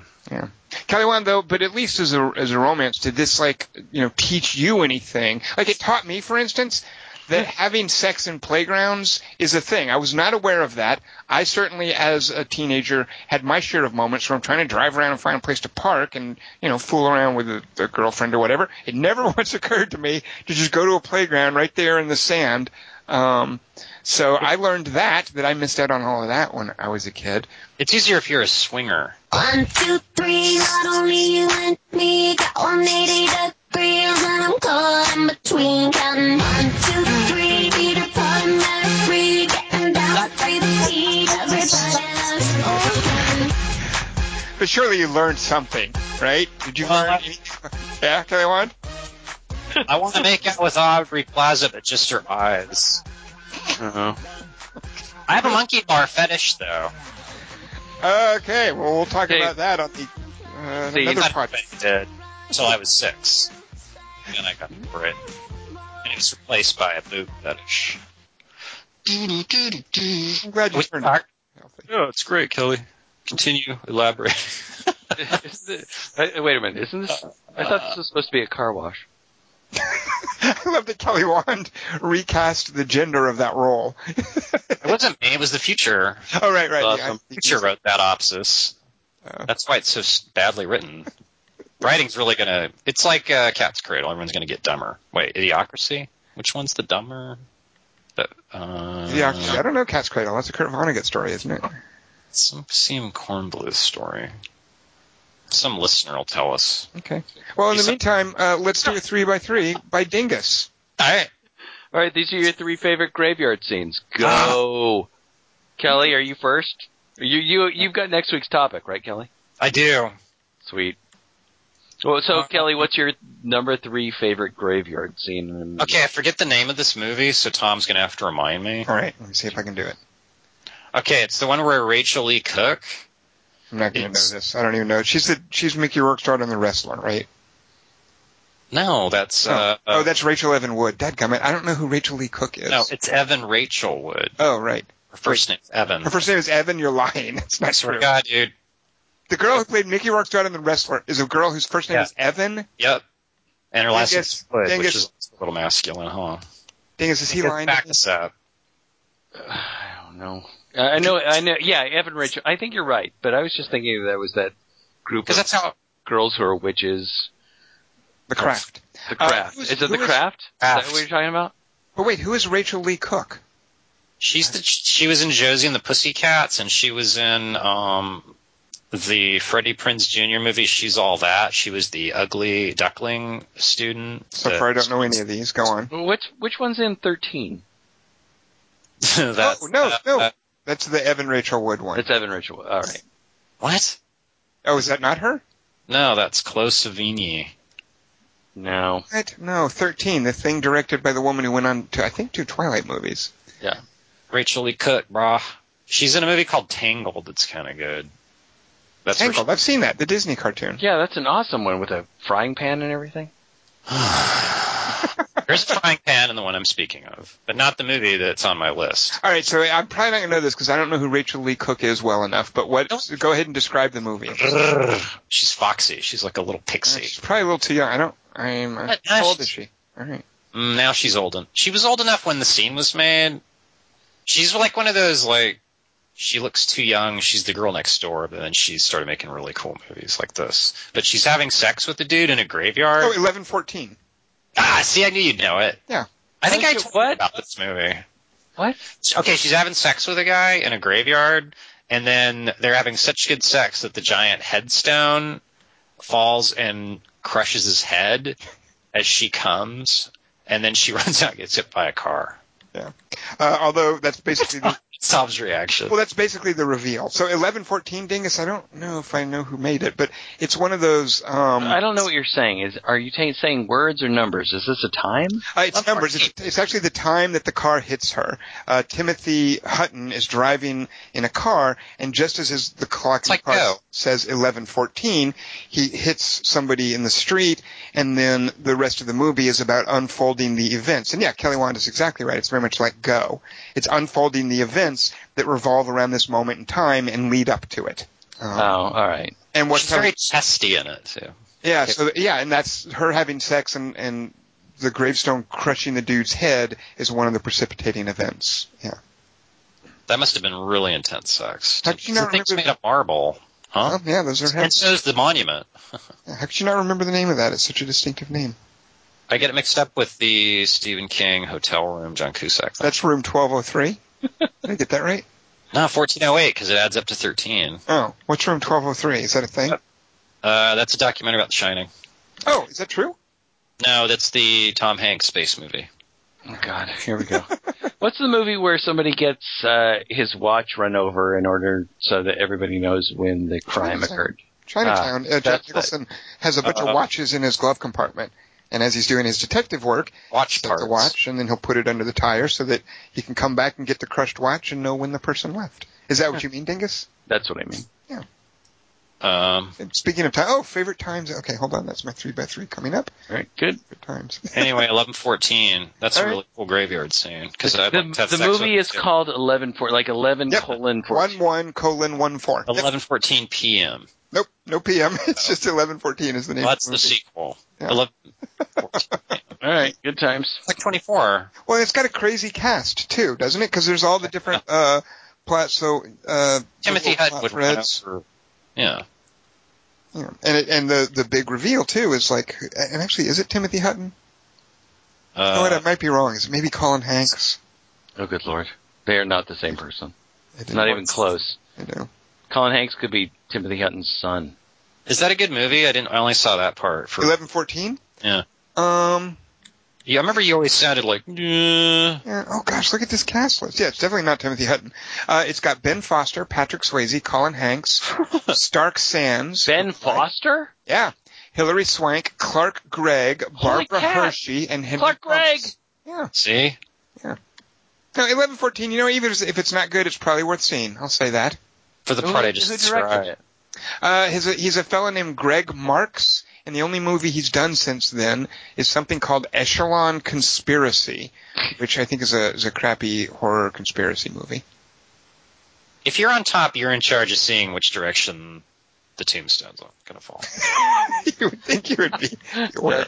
That's my rule. Kelly, what I'm gonna that's is that advice though? It's more of a guideline. guideline good enough. my three, my third favorite uh, cemetery scene is as I was thinking of cool cemetery scenes, I realized this might uh, reveal a little bit too much about my psyche, but that's okay because I like this theme. That ship sailed. All of my thim- cemetery scenes involve sex. Oh, see, mine too. Oh, that's right. Uh, oh, really? All of them? well, so far. Well, then we'll be overlapping some because my third favorite is in Phantasm, uh, where early on, where the tall man played by Angus yeah. Scrimm pretends he's a chick and he goes into bars to cruise for dudes. Um, and then he lures the dudes out into the cemetery nearby, where he slash she has sex with them, and just before killing them with a knife, so that he can compress their body down and send them back and reanimate them and send them back to be slaves on his home planet. Just before he actually kills them, he transforms back into himself. So you realized you were having sex with a really old, scary man. Ugh, Ah, what a dick. Yeah. And so the cemetery there, there are He two, has. two moments where this scene happens. There's first the first scene where uh, the little kid's older brother gets killed, and we see this happen. But then the kid's other older brother, Jody, gets lured into the cemetery, but the kid saves him by uh, by freaking out and yelling, and his brother re- leaves the girl briefly, who's actually the scary old man, and gets saved. There's also, by the way, a, a motorcycle crash in a cemetery. Brings me back. Chasm. Yeah. Is he tall down there? I don't understand. Ke- Kelly Wand, he's pretending to be a girl. How would, that makes no sense. Um, probably, and that probably involves aspects of biology that Scarlett Johansson could not achieve. mhm. does Hmm. he ever say girl? He actually, Dingus, he might in one of the sequels because in one of the, the Phantasm sequels, there's a there's a chick who's featured more prominently as like the heroine. Don't they try to put his dick in a garbage disposal and a bug comes out? Check, please. Dingus, what's your number three favorite uh, Phantasm? All right, my number three is I totally mean, cemetery. boring after after eleven fourteen and Phantasm. um, Sex. That was Tom's theme. That's weird. Old man. um, none of mine have any sex in the uh, in the scenes. Not interested then. Not, Powers Uh, not changed you. not interested. All right, so uh, my number three is from the movie Rushmore. Um, Just for the record, that was not my my groan. That was Kelly Wands entirely. I did not do that. That's just how I breathe. all right, one of the one of the great. Uh, this is you know obviously one of my favorite movies, and uh, and this this is this weird sort of uh, precious thing that Wes Anderson was doing in his early movies, but certainly he has not carried forth into his later movies. He's got a couple of uh, of other graveyard scenes um, going forward, but for but for my money, this I, I just I I can't help but love this weird sort of thing where where uh, where Max and his father live uh, right up next to a cemetery. Um, it's it's in Houston. It's called the I think it's called the um, oh geez the famous Hol- the historic Hollywood Cemetery, but it's in Houston because they did all their filming there.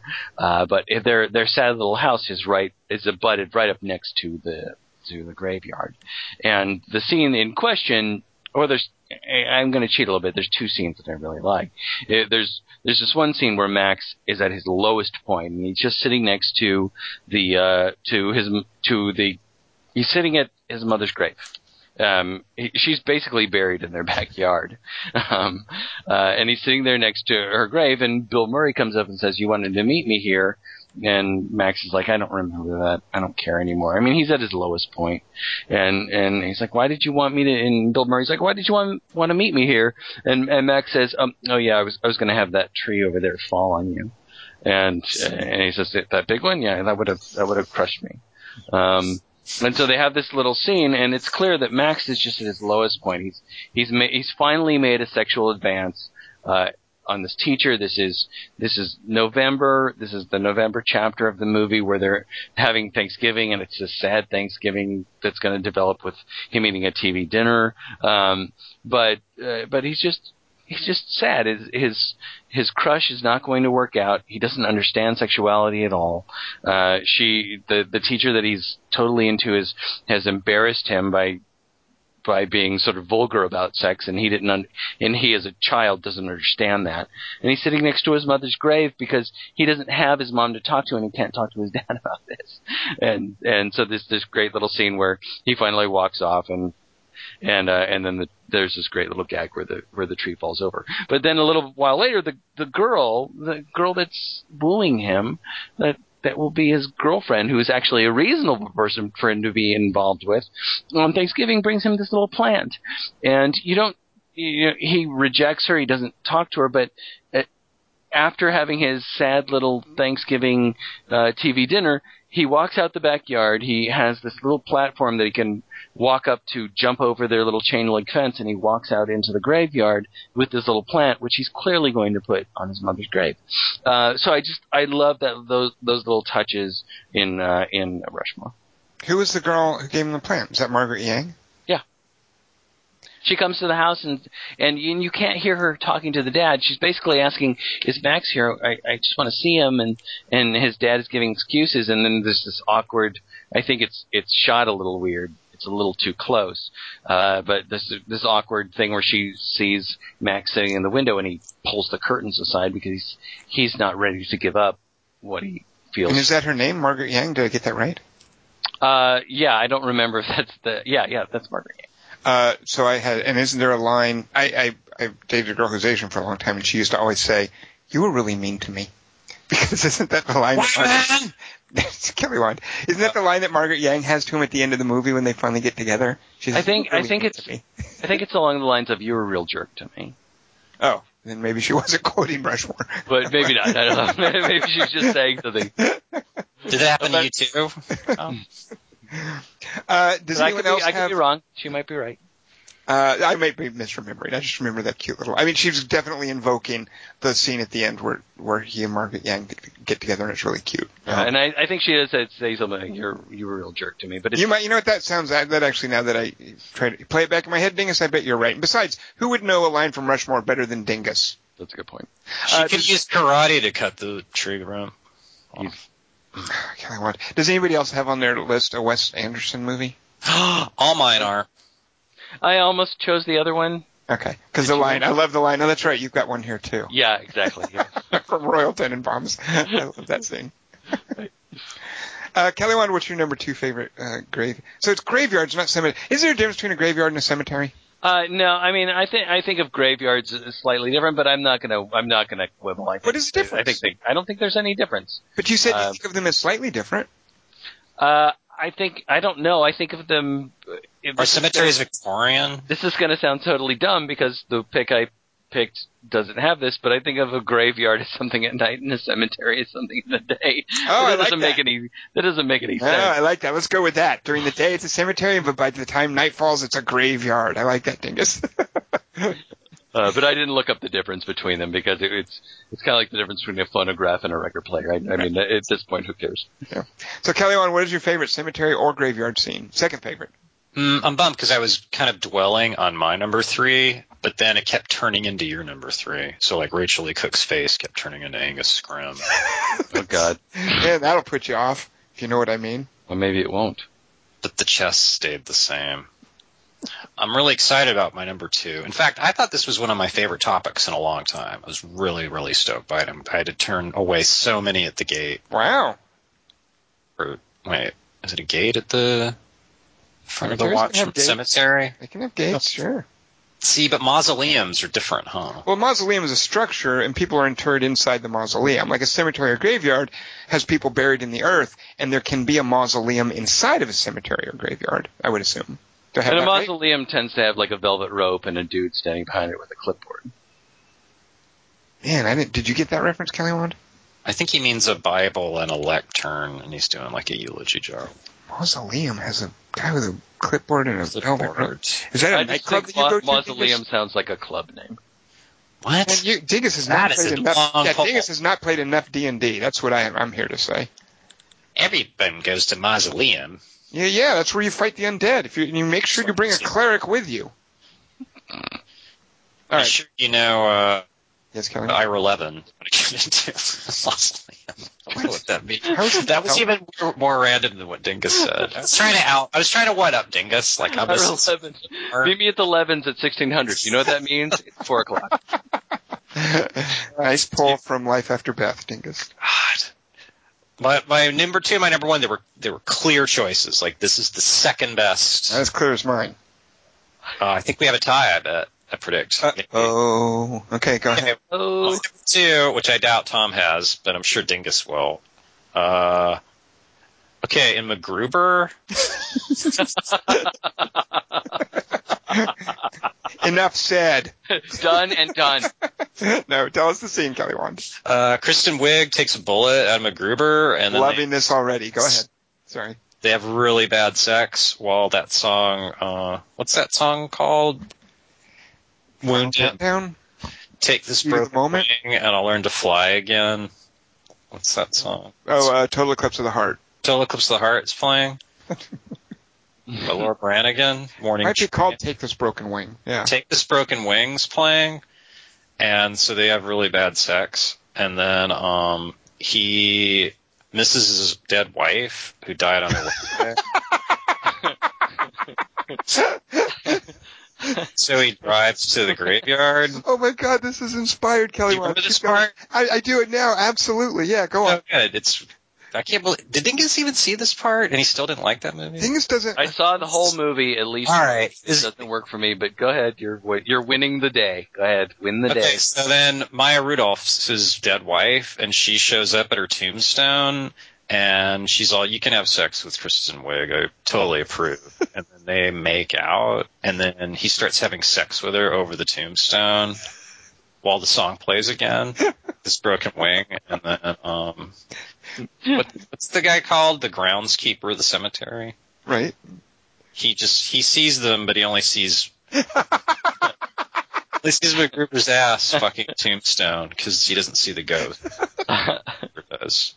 So he has a reaction shot. And just to think, Kelly Wan, this is the guy that went on to star in Nebraska. That's Bruce Dern. What? the comic skills of Will Forte. Oh, oh! I really thought that was. I thought you were oh, jeez! Wow. groundskeeper of the cemetery. The Nebraska. It's like that's why they work. See, they worked together really well before. So they decided to make Nebraska together based on that scene together they had of Gruber that was so moving I forgot that was Maya Rudolph too. That's awesome. Yeah. And she's all, wow, wow, wow. See, Dingus. See how much fun it is to like MacGruber, Dingus. I, I love how much fun it is to like MacGruber. right. Ah, that's the second best graveyard scene ever. Kelly filmed. Wan, I beg to differ. The second best graveyard scene ever uh, is in Return of the Living Dead. Um, the the Part one. pardon. The, fir- the one with the red. As far as I'm concerned, there's only one. Hmm. I don't think the other ones hold up. Like like, Dan Bannon, I don't There's think he had only anything two. to do with the. Uh, there's probably more than that, aren't there? Uh, I think they went on to do like Like little, Well, the second one's just like the first one, except the girlfriend's blonde and but without Dan O'Bannon, Red. right? He didn't direct it, did he? uh, Dan O'Bannon. Dan O'Bannon wrote and directed Return of the Living Dead. Really? Yeah, what do you mean, really? That's Uh. I know him for that more than Dark Star. Or, The first one's got that cool ending. well, it Uh. also has. So the first one is such a relic of the '80s too. Yeah. It's got the '80s punk Right. her group, and this gang is such this like weird assemblage of '80s detritus. Spike Mohawk. Yeah, there's the spiky guy with the, the. It's not even like a mohawk. It's kind of just this weird head-shaped thing. He's got a Terminator cheek. Paxton. Yeah, it's Terminator-looking guy. Um, there's a preppy dude. There's a black dude. There's the good girl. Um, and the goth chick is played by this scream queen named Liana Quigley. So they have a couple hours to kill in this town, and they're like, "What are we going to do for a couple hours?" And one of the guys says, "We should just drive around." The other guy's like, "No, you're going to pay for gas. We can't do that."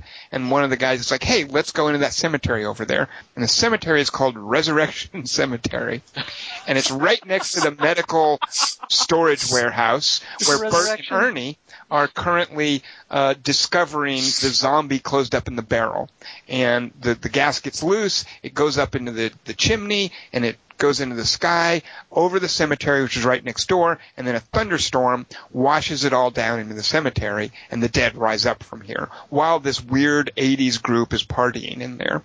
And what the, what this group does when they go into the cemetery to party before the chemicals wash out of the sky and uh, raise the dead from their graves is Liana Quigley, um, who's got bright red hair, just takes off her clothes and starts dancing around on a Yeah. gravestone. Doesn't she try to seduce the nerd of the group? No, she tries to sedu- seduce Suicide, who's the the, the spiky, the Bill Paxton intern Oh. garb guy, and he doesn't want anything to do with it because he's bummed out because no one understands him. Uh, it's it's just Dan O'Bannon goofing around with these '80s stereotypes and this super hot naked chick, and she even has this bit where to to prove that she's the goth chick, you know, they're in the cemetery at night and she says, "What's the worst way you could think of to die because for me, it would be to be surrounded by old men who are biting me." Um, and it's later on that's exactly what happens to her in the cemetery when they run back there and she's she's by the way is is most is like naked throughout the movie. Uh, when she runs back into the cemetery, the zombies catch up with her and they they you know, they're old men zombies and they surround her and eat her. But she's intact later as a zombie, Exactly, as a super hot zombie but naked. with a scary face, totally naked, uh, kicking the ass of like cops who are like armed and stuff. She rushes the barricades as a super hot naked zombie chick. Yeah, but it all starts in the graveyard with these people just busting into the graveyard and partying, and that means one chick just takes all her clothes off and dances around on a tomb. Do you remember what happens to the Paxton guy? Um, Because it happens in that gets first strangled. scene. Yeah, he No, gets- no, no, you're wrong. No, it totally happens to him. It's the it's the really elaborate uh, melted zombie in the medical warehouse who bites him on the skull uh, and says brains, and he's the first one to die. Totally, Wait, just wait, watch wait. the scene. Oh, okay. Wait. So tell me what I'm thinking of then. Okay. Dumb. Doesn't one of them pee in a grave and then a zombie comes out and grabs? Oh, Or is that the second one? Wait, they don't do that. The punks aren't in the second one though, so it has to be the first one. yeah, you must be right. It must be one of them in the first. Wait, but you just saw the scene and you. I just saw the scene. I didn't watch the whole movie.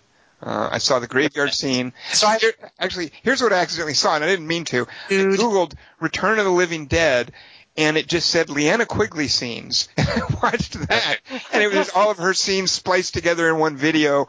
I don't know why anyone would, would need that, uh, but it was all of her scenes spliced together. So I, I don't know why anyone would That's need why. that. It wasn't what you said. It wasn't his brain getting eaten. It was No, her. she was in that scene because she's running around naked in the background. Like she, they all see when he gets his brain bitten. Um, Oh. Yeah. Well, maybe. Uh, there's not two. Um, you know what? There is another conventional punk, so I bet you're right that it is that guy. Yeah. What Dick grab. Yeah. Come on, Stan O'Bannon. do you mean, it's Dan O'Bannon? Well, you know he's into the the dick. Oh, right, right, right. But he's not. I don't think he's an actor in the movie. I would have. No, I'm just saying that that has to have happened in it because it's a Dan O'Bannon production. I'll buy that. Yeah.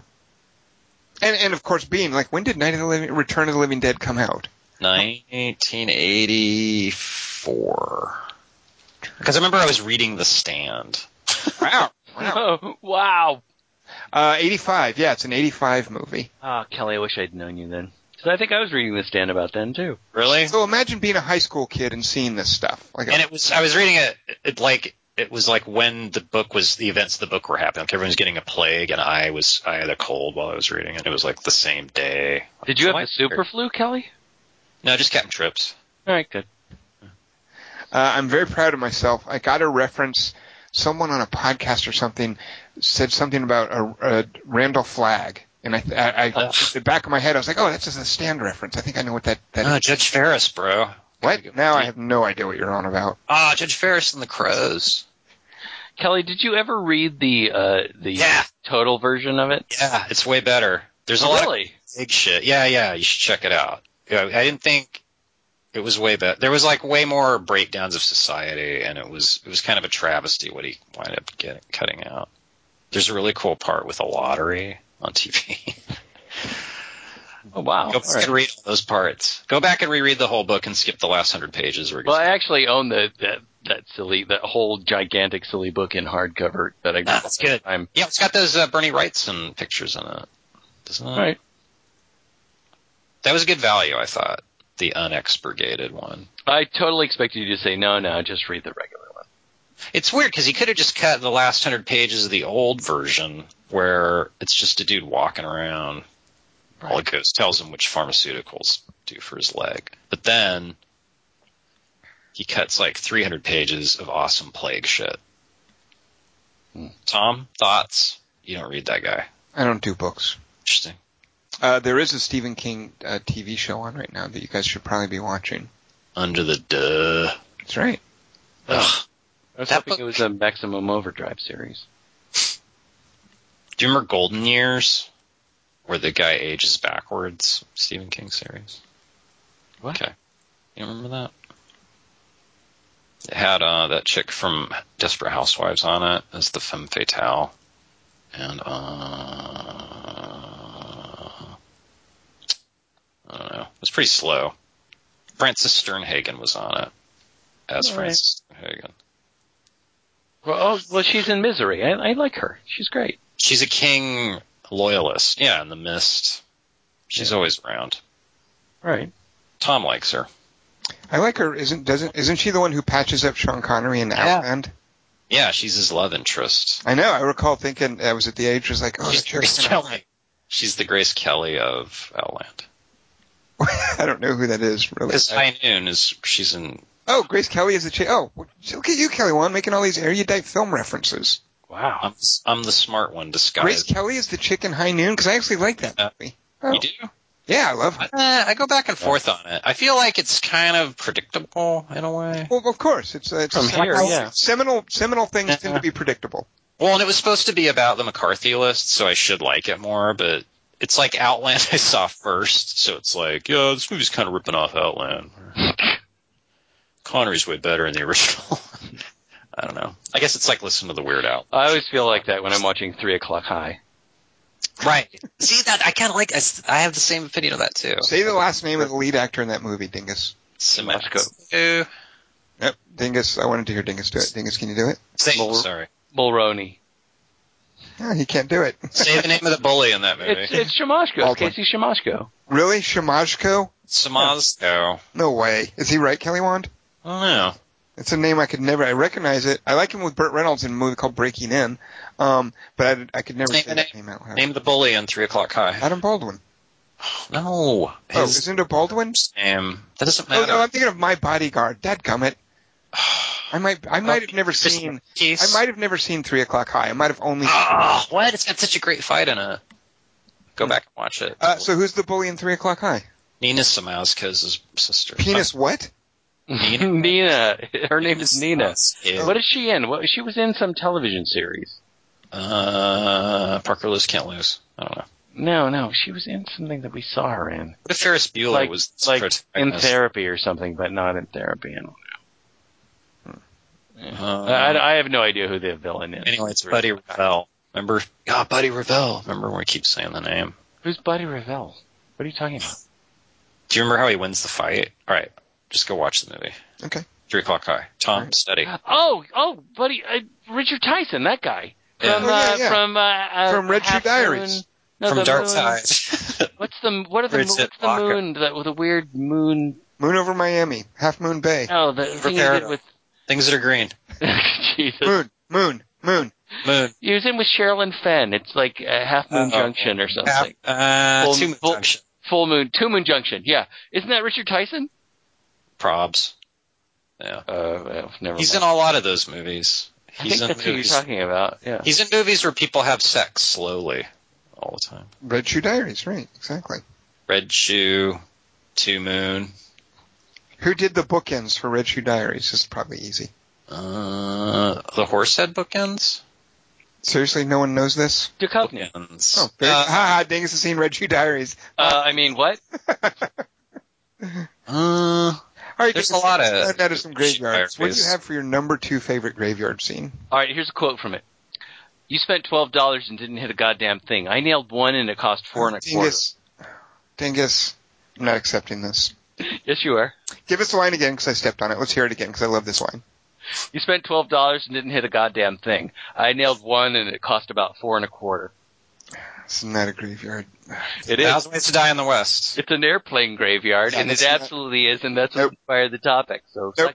As the topic police, I'm disallowing your choice. Oh, As a no, matter of I'm the fact, topic police for my own topic. You, You can't, be my the no, topic cop. Nope. There's one topic cop. Uh, okay, fair enough. All right, well, you're the top cop. You're you are definitely the guy in the. You're you're, you're too old for this shit, and you're going to throw us out of your office in a minute. I'm and here sure. you are not playing it by the book. And Dingus, I need your badge and your gun. You're off of the Well, floor. I'm fresh out of the academy. I can't help you. uh, Kellywan, do you know what movie we're referencing? Not not Uh, with Oh, our little riffing there, but with the line set in an airplane graveyard. no. Airplane Graveyard. War of the Worlds. Oh, it's Pretty just- unmistakable set, I would say. But you know. Uh, Waterworld. Um, After how about if er, Earth. I give you the first line of the title? All right, Harley.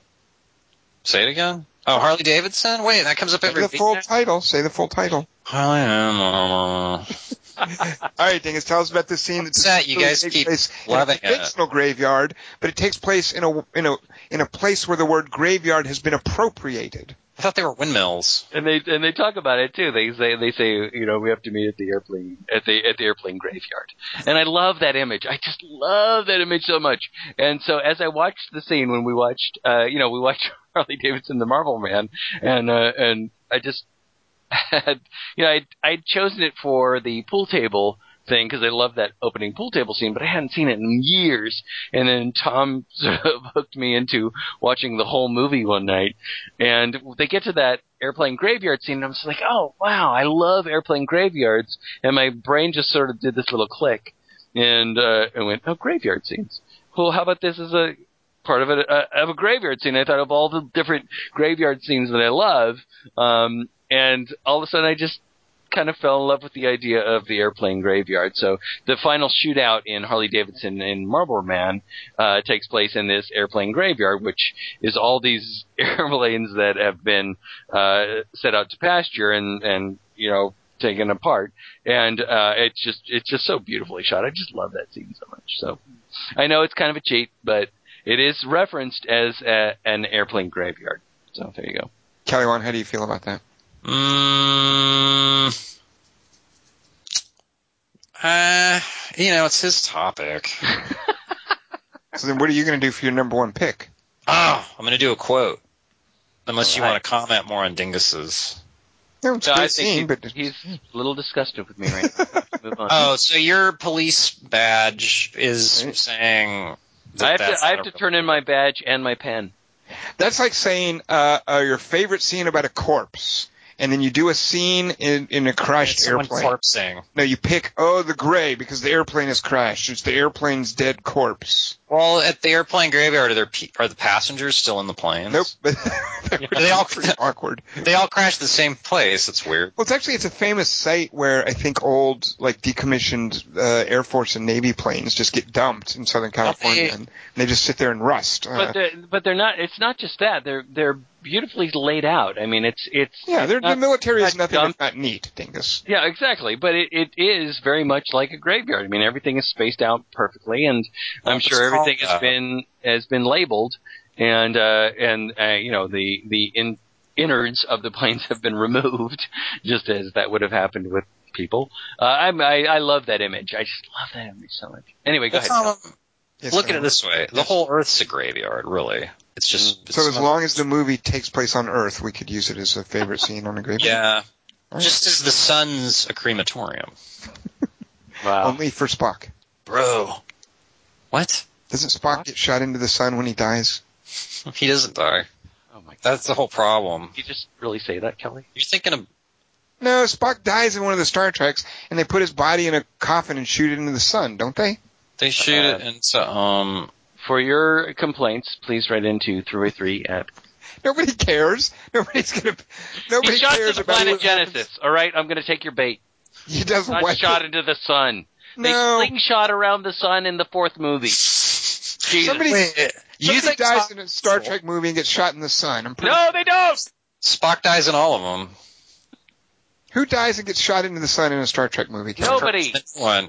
Spock gets The shot to whales. the planet Genesis. That's why he gets to be reborn. It's not called shooting. What?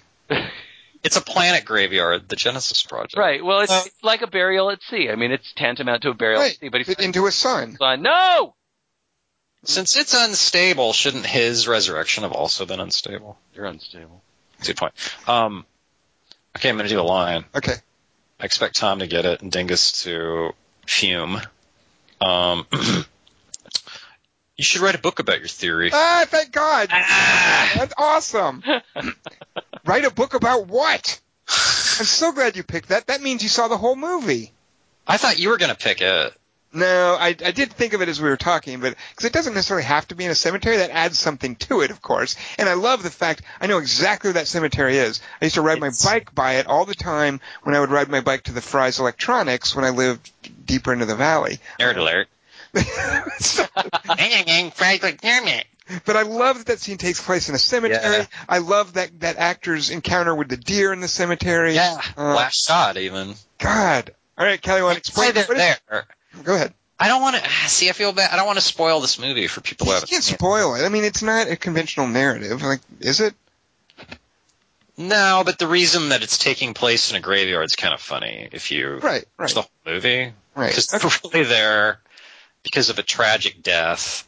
And I like that the movie has to flash back to that what caused that as well to when the guy gets shot. Like I love that little reveal um, and how Marilyn Manson is involved. Right, right. And then, um, wait, I thought it was the Stevie guy. S- oh, you're right. Holy cats! I'm thinking about the wrong guy. Your guy lives You're and good, becomes Kelly a Wand. music celebrity. No, very good. Yep, I'm totally misremembering my wrong cops, aren't I? And then, uh, what's Laura Palmer's dad's name? Ray Wise. Ray Wise. Yeah, that's right. That's his scene as well. I was trying to remember his name on Twin Peaks. I think it was Leland. wasn't it? Yeah, Leland. Leland Palmer.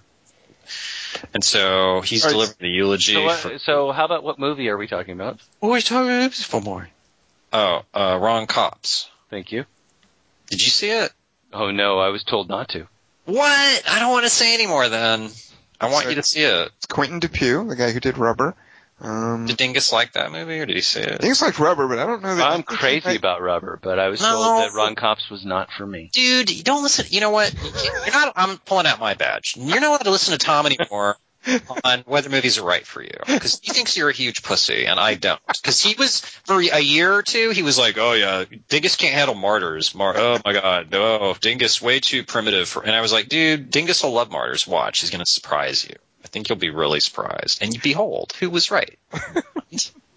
and Ron Cops is co- like it's so much. Let me be in charge of what you see and what you don't. see. Don't listen to Tom. The guy's, the guy's an orangutan. He's been dragging you down. He's been dragging us both down since this started. Please see Ron Cops immediately and then report back. He's an orangutan. Yeah. Like in every which way Mr. but Ring- loose. Well, Or- the Planet of the Apes, Oh, he's wait, but the- that means he's the maternal uh, uh, character in Dawn of the Planet of the Apes. he's our Ruth Gordon and our Clyde at the same time, and she's kind of orangutan like because she's got red hair, and Clint Eastwood has red hair. It's like a family of orangutans. That fucking. Uh, who's movie. the awesome actress who plays that, by the way? In Ruth Dawn Gordon. of the Planet.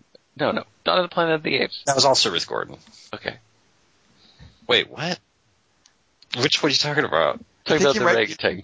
He might be confusing Judy Greer with whoever p- plays the orangutan. Yeah, Uh, isn't Judy Greer the Judy Greer is orangutan? Caesar's wife. She's not the orangutan. Ellen who's the Thomas. orangutan?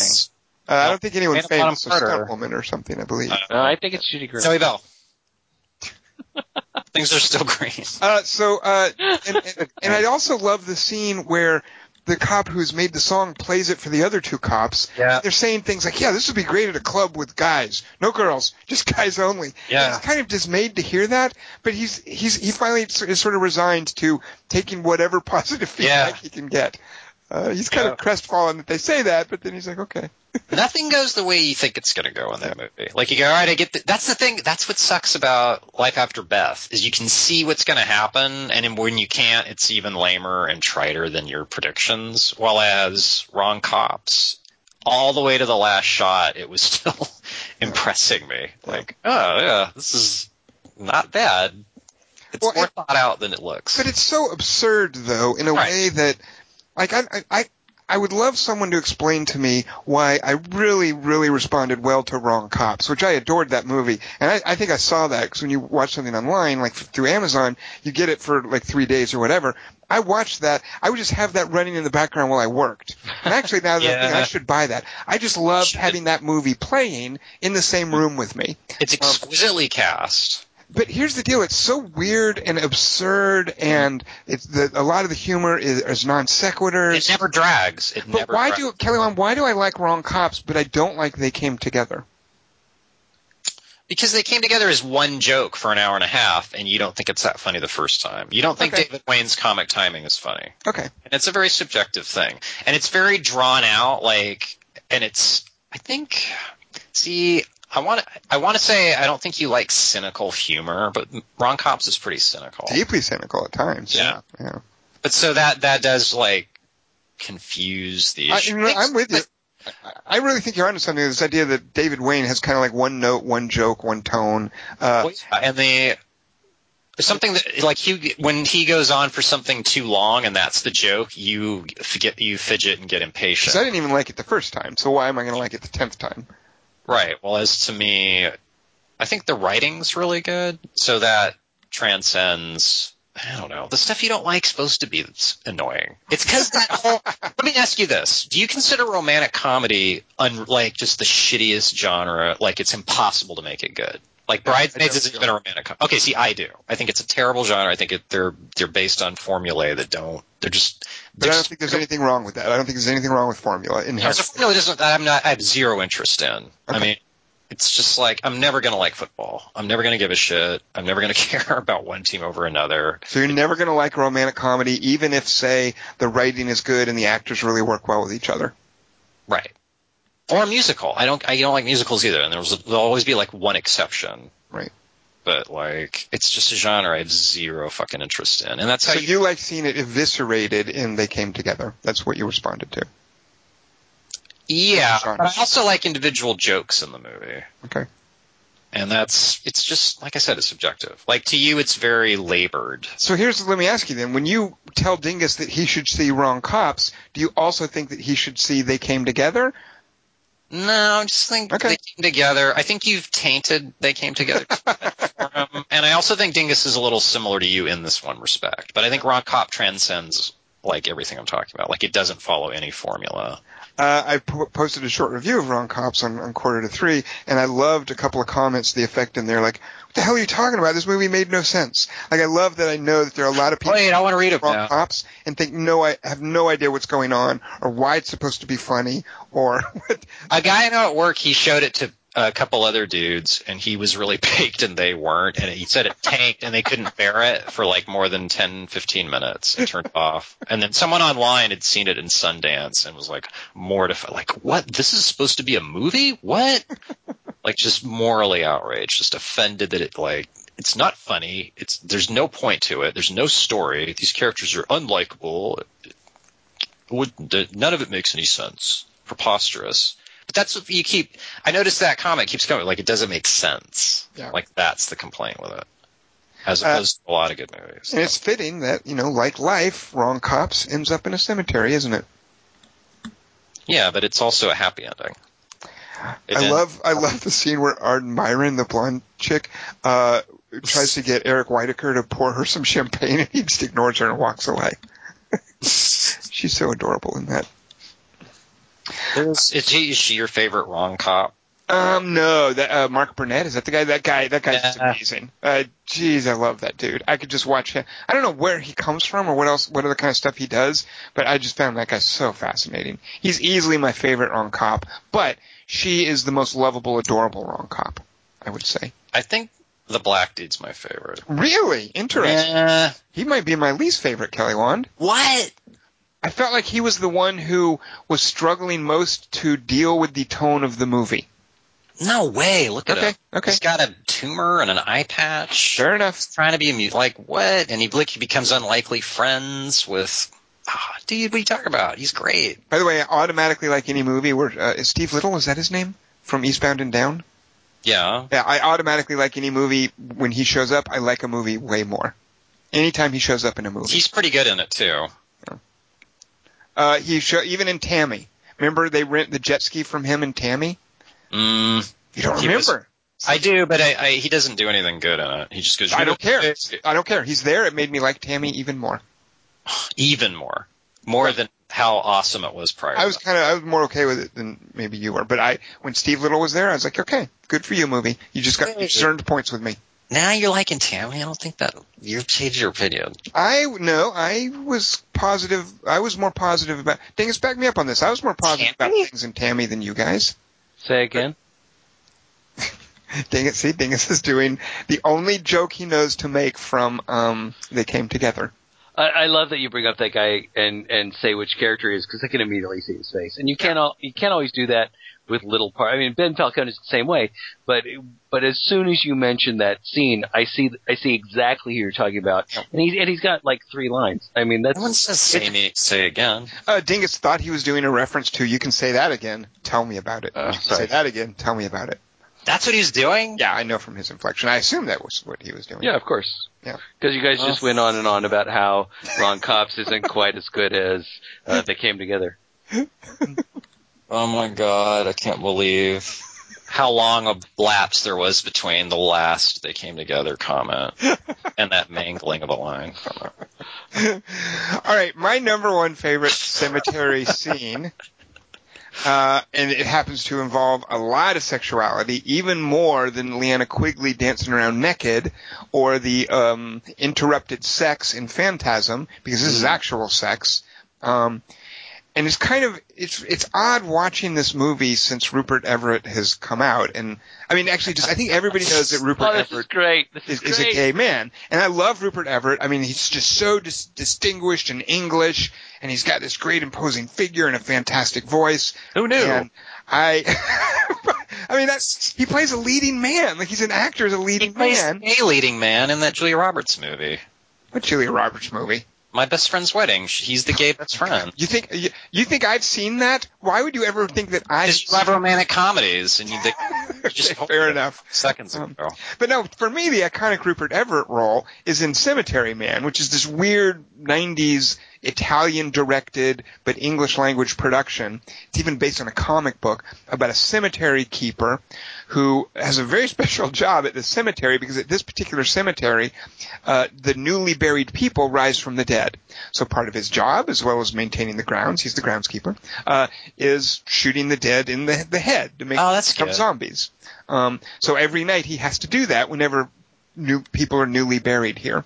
Um, and one of the really cool moments, by the way, is there is a terrible bus accident where a bus uh, drives off a cliff and they have to bury like 20 kids uh, in the course of one day. And he's like, oh, just, he just knows he's got a long night ahead. of him. um, but there's this amazing scene in Cemetery Man. So Kelly, one, you've seen this? Or you haven't? No, it just sounds good. Oh man! So uh, there is a uh, a- an old fella has died, and he's a rich old man. And he's been buried, and his bride is some super hot, super young chick. Uh, the actress's name is Anna F- Anna Falchi. Way ahead. Of, oh, her. She's Italian. How do you know who she is? Uh, I can't remember, but yeah. Wow, you know that name. Okay, well, you know what Huh. I'm talking about. So she is the bereaved widow of this man who's been recently buried there. And Rupert Everett, not playing a gay man, by the way, and cemetery man at all, is obviously smitten with her. And so when she shows up, um, she's also there's this weird sexual dimension to her grief, and they have super hot sex on her husband's grave. And they have such super hot sex, and it's totally an R-rated. Not as only is it an R-rated movie, it's an R-rated Italian movie, so you can imagine how this goes. Couple Not they have times, but- uh, such super hot sex that he forgets. Oh yeah, it's my job to dispatch the newly buried dead because Oh. they're going to rise. So as they're having super hot sex on the husband's grave, this old man, newly dead, rises from the dead and attacks them and bites her. Ah. So she gets infected and shot. And then there's another scene the next night where he has to put her down. Um, But it's just super hot. Like, and I don't, I, I haven't. That's the only. That's my only frame of reference for who Anna Falchi is. But holy cats, I can imagine that if you've seen her or you know her from anything else, Kelly Wand, you would remember her because she has this definite otherworldly beauty, and I mean otherworldly in the sense that it is transcendent. I mean, she's she's a supermodel, I imagine. Yeah, she'd make even a gay man forget to kill. I they, there you go, and that's that happens in this movie in Cemetery Man. So Wait, so when you say it's amazing sex, which I Mhm. think you went to great lengths, no pun intended, to like untaken, Kelly Wand. what is Ooh, it? well done, Tom. Is your only yardstick uh, of that the fact that she gets bitten by the zombie, or prior to that, is there is there a lot of evidence that? No, There's a lot of nudity if that's what you're Okay, asking. good. Yeah, I'll watch it tonight then. Serious nudity. Yeah, it's a super hot scene too. Like nudity, like, and that. So here's the thing: in a lot of movies, you'll see nudity, where just the actress has to take her shirt off or whatever. This is like s- like ex- erotically staged nudity. That's what that's what I'm getting at when I say it's it's not only R-rated, it's Italian and R-rated. Uh, there's a serious. Uh, it- just the composition of the various shots. I'll just leave it at that, Kelly Wand. Well, she's like, well, he's gay, but it is Rupert Everett. I, you know what? I'm not gay, and I would probably have sex with Rupert Everett. The guy's, Yeah. you know, he's pretty hot. Who can blame her? Yeah. Uh, well, I'll take her while you're busy. Uh, and by the way, great, oh, Jesus, Christ. uh, great opening scene. By the way, cemetery. Give me headstone. Uh, Uh, thing is, what could you possibly come up with as a favorite graveyard scene to follow that? Um, talk about coming back from the dead. All Uh, right, here's a quote from it. Uh, Don't worry, you're going to be fine, both of you. Hmm. Okay, but what's the line? Don't worry, you're gonna find both of you. Don't Both. worry, you're going to be just fine, both of you. Oh, he's changed the line, Kelly Wand. you know. Yeah, it's just There's a like dozen his things. other thing. It's clearly a reference to um. Both of you. Who is saying the? Who is to whom is the line being said? To whom? Fool.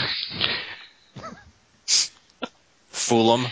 By the way, I've- speaking of fool, real quick, uh, Dingus Kellywan asked me to bring this up on the podcast. Mhm. I was I was watching an episode of the A Team today Ah, yes. because I was subjected to this because uh, uh, Christian's son loves this show and I love that about him. Uh, I love it Oh, too. I'm with. it, it was on TV while I, while I was just like eating breakfast and he's watching and I'm totally cool with that. So I'm watching the A Team and the opening credits come up, um, and the script for this particular episode is written by Richard Christian Matheson.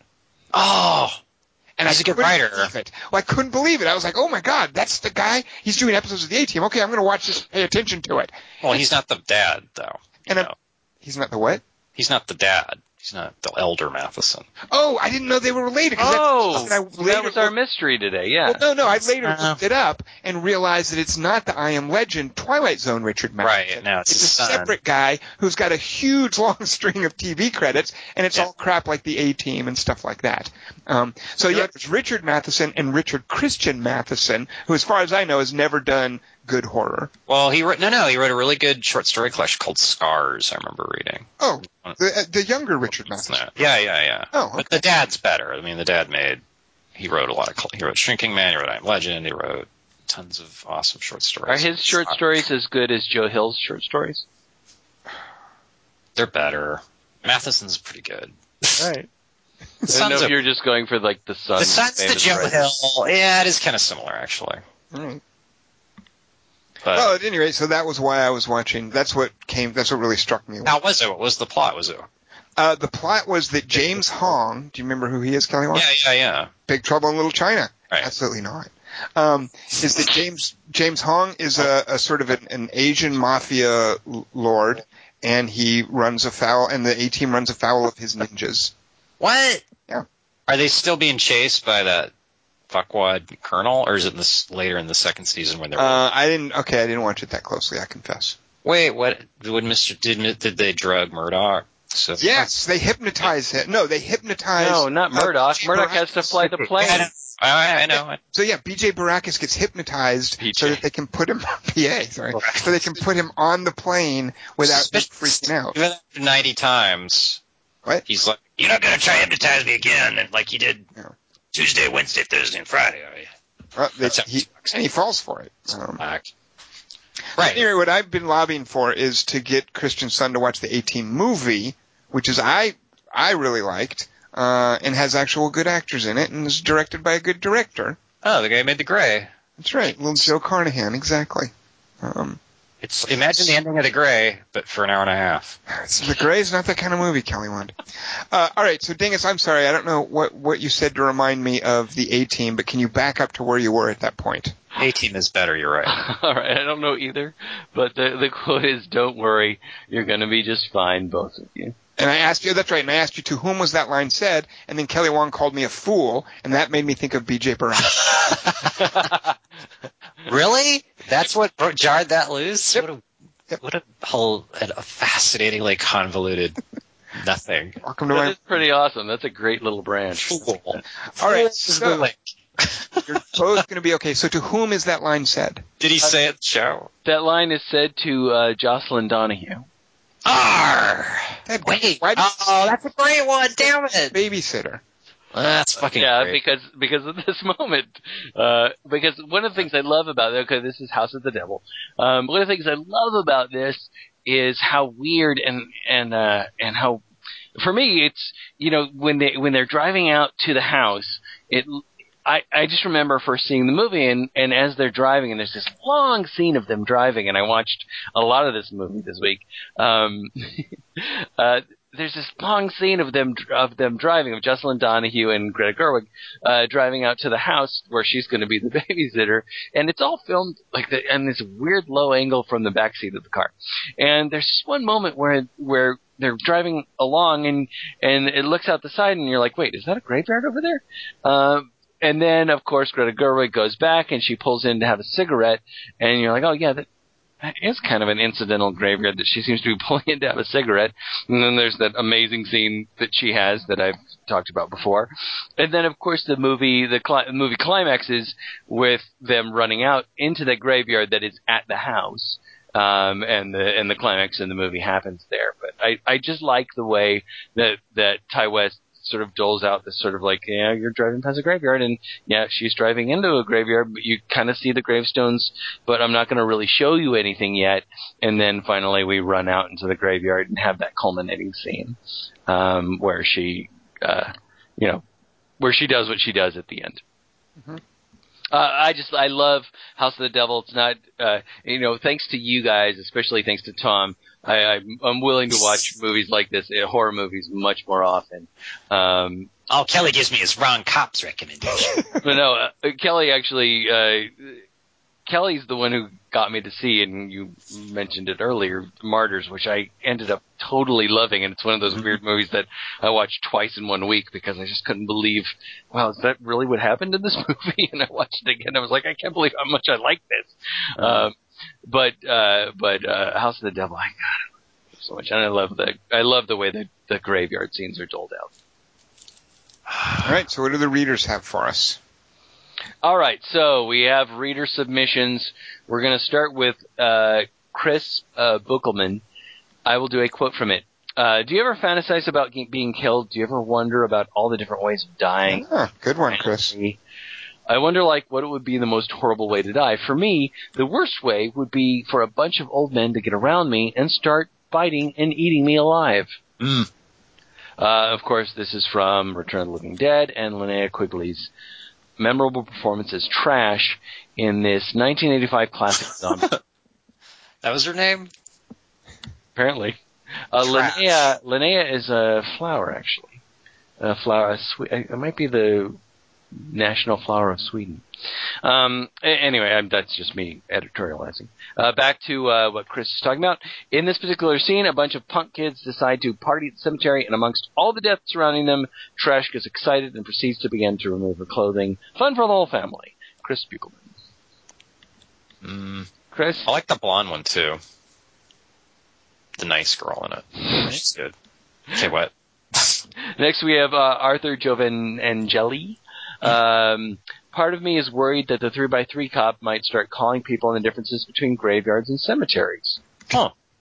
That's weird. That This can, is- that can be difficult to parse since the terms have become so intermingled over the years, so I'm not even going to try. Right, Arthur. Number three, Watchmen. like mass graves. A very wet graveyard is featured prominently during the comedian's funeral. Many superheroes attend in the pouring rain while Simon and Garfunkel's The Sound of Silence plays at scenes like these when you can tell that Zack Snyder got his start directing music videos. What's from the comic? Number two, uh, I know Tom's going to love this one uh, Harry Potter and the Goblet of Fire. What? Harry is unwillingly port keyed to a graveyard He's where what? some Porky? Feed. uh, What? Arthur Arthur Arthur Jovangelli says port keyed. It's one word. Port Porky. Okay. Portkeyed. not porkied. It's not like something I just don't pronounce my T's. port keyed to a okay. graveyard. It's obviously a Where- magic spell or something. Yeah. It's an affectation. Putting your uh, yeah. T's All right. before the head of the horse. to a graveyard where some of the series' darker events take place. This graveyard was also where Rafe Fiennes first appeared as Lord Voldemort, and You hear that, Tom? Voldemort. and demonstrated what a great choice he was for the part. A pity that Mike Newell turned down the chance to direct more Harry Potter movies. He had the best take on the material. Don't they put a bunch of makeup on Ray Fiennes though? Like you can't, you can't even see it's him. Doesn't he have like a snake face or something? No, Tom they, re- Cruise. they actually removed his nose t- for him to play that part. It's weird. Man, that's dedication. Yeah. It's like McConaughey. what? I don't know. So uh, Arthur Arthur Joe Vanangeli, his number one is the good, the bad, and the ugly. Oh, of course. In the graveyard at Sad Hill, the three titular characters, Oh, yeah. including Arch Stanton, There's so many. I- See? have a classic Mac- Mexican standoff. The uh, Ennio Morricone score is particularly memorable during the graveyard events, and it's perfectly accompanied by the dizzying camera work. Was that a real graveyard? Uh, oh, I see- I'm seeing the, the listener mentions that since I asked. Uh, one of Arthur's runners up is a movie that we did on the podcast called Seven Psychopaths. Uh, Okay. Sam Rockwell narrates a fictional graveyard shootout that somehow Oh invokes. my god. Uh, oh, yeah, that was a good part, actually. I retract my scorn. That's hilarious. and provides no shortage of carnage. Uh, the image of Woody Harrelson saying, pieces for queers, now you're gonna die, and then taking a crossbow bolt to the neck always makes me laugh. Well done, Arthur. Um, It's just Martin. Next, we have John Thompson Mason. When this topic was announced, the following line popped into my head immediately. They're coming to get you, Barbara. Mm-hmm. I just thought Tom was going to go there. I, not Instead, he enough went to sex. another living There's not dead. enough sex. Yeah. Yeah. Are you talking about life or? I feel like she wasn't really in the graveyard, too. Like, they were parked near it, kind No, of. they were going to No, they see were their totally fathers. in there. No, Yeah. Oh, yeah, I know, but they weren't, like, surrounded by the headstone. Right. It's it's like the the first zombie sort of chases her briefly through there, Right. but it leaves the graveyard pretty quickly. And Yeah. yeah, I- and, and plus you would think, I, I mean, the opportunities for all the dead are rising. Like yeah. it- they didn't have the budget, of course, and Romero was doing a different kind of story. But It's always an old man zombie, just like uh, the Anna Falchi. old man. Shoot him first. and of So- course, everybody knows this zombie. I I feel that you know this is where the zombie mythology was born. But I find it really odd that that zombie knows how to try to open a door, and he knows how to use tools. Like he's a zombie who tries to open the car door when she locks it, and he picks up a rock to try to smash the window. I think we forget that the first zombie knew how to use tools and doorknobs. Maybe the first one's smart and they get dumber each generation, like Fair video enough. tapes. Fair enough. I love how he fumbles for his keys. Why didn't Cemetery Man shoot him before they bury him? Because you have to wait until they rise. Right. Why? Yeah. Just shoot him anyway. You know what? I don't. I don't make the rules. I just watch Rupert Everett enforce them. Oh, Anna Fauci. So Okay, John what? Thomas Mason goes on to say, uh, um, uh, "This inspired me to watch the original Night of the Living Dead for Ah. the first time in decades, as I couldn't recall what inspired this line. Why was this man antagonizing this Barbara person?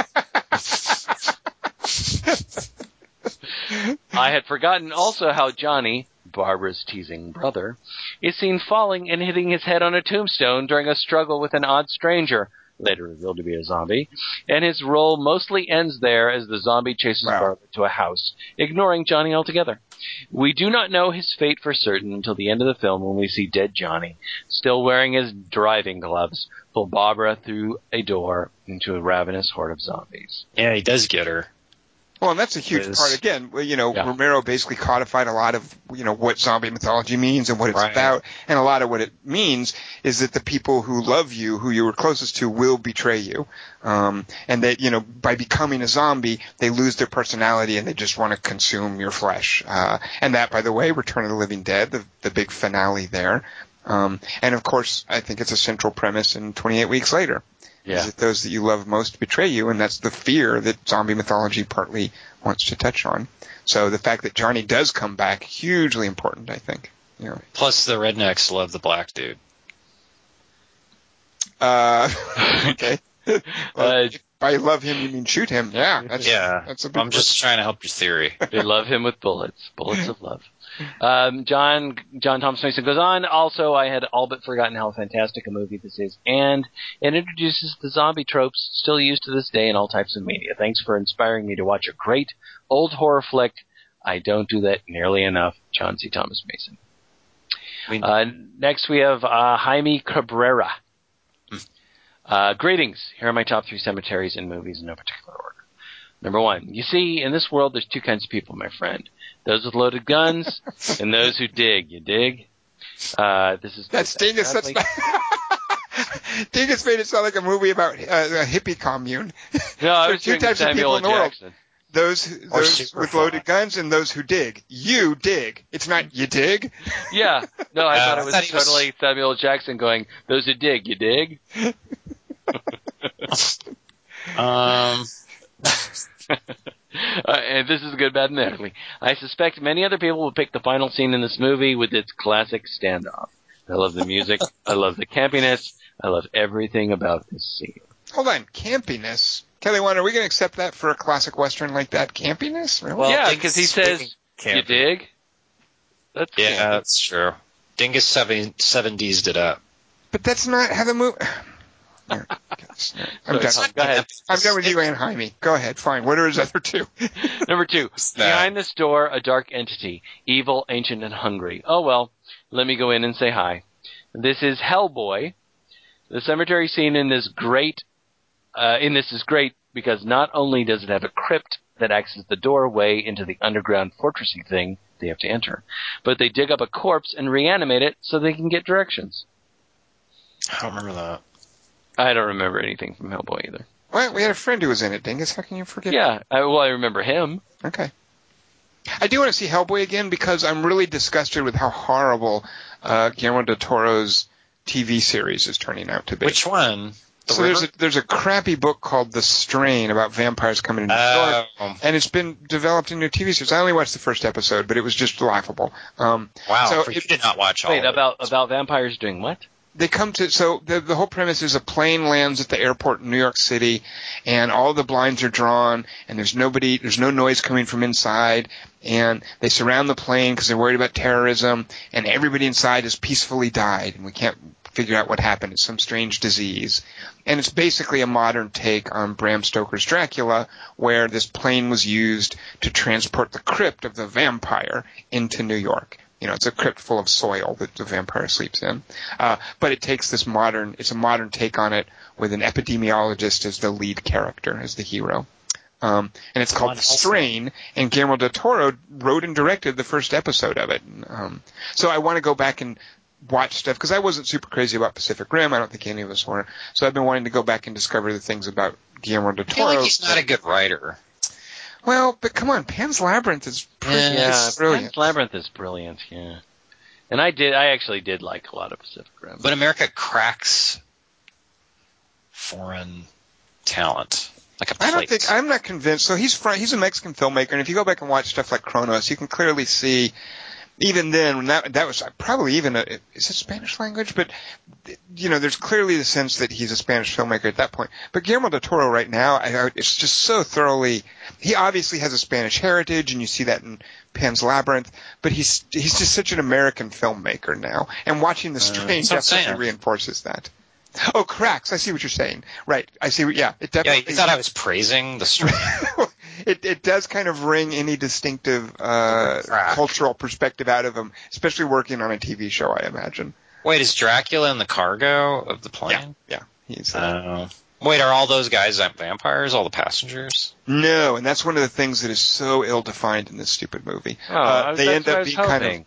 zombie. They're they're they're kind of like zombie vampire things. I mean, they Mm. get buried and then they come back to life and they go back home and people shelter them because they were their loved ones and it spreads the disease and uh, yeah. Wait, but the pilot. See, a boat you can. I don't know. I know, Like, right? Marie So that's- Celeste only works with boats. A p- plane at Marie Celeste just crashes. Exactly, and that's the whole the central premise. The thing that actually got me to read this stupid book is my friend was describing the premise to me, and I was like, "Ooh, I want to find out. I don't care if it's a crappy airport book, uh, meaning like a book you would read at an airport.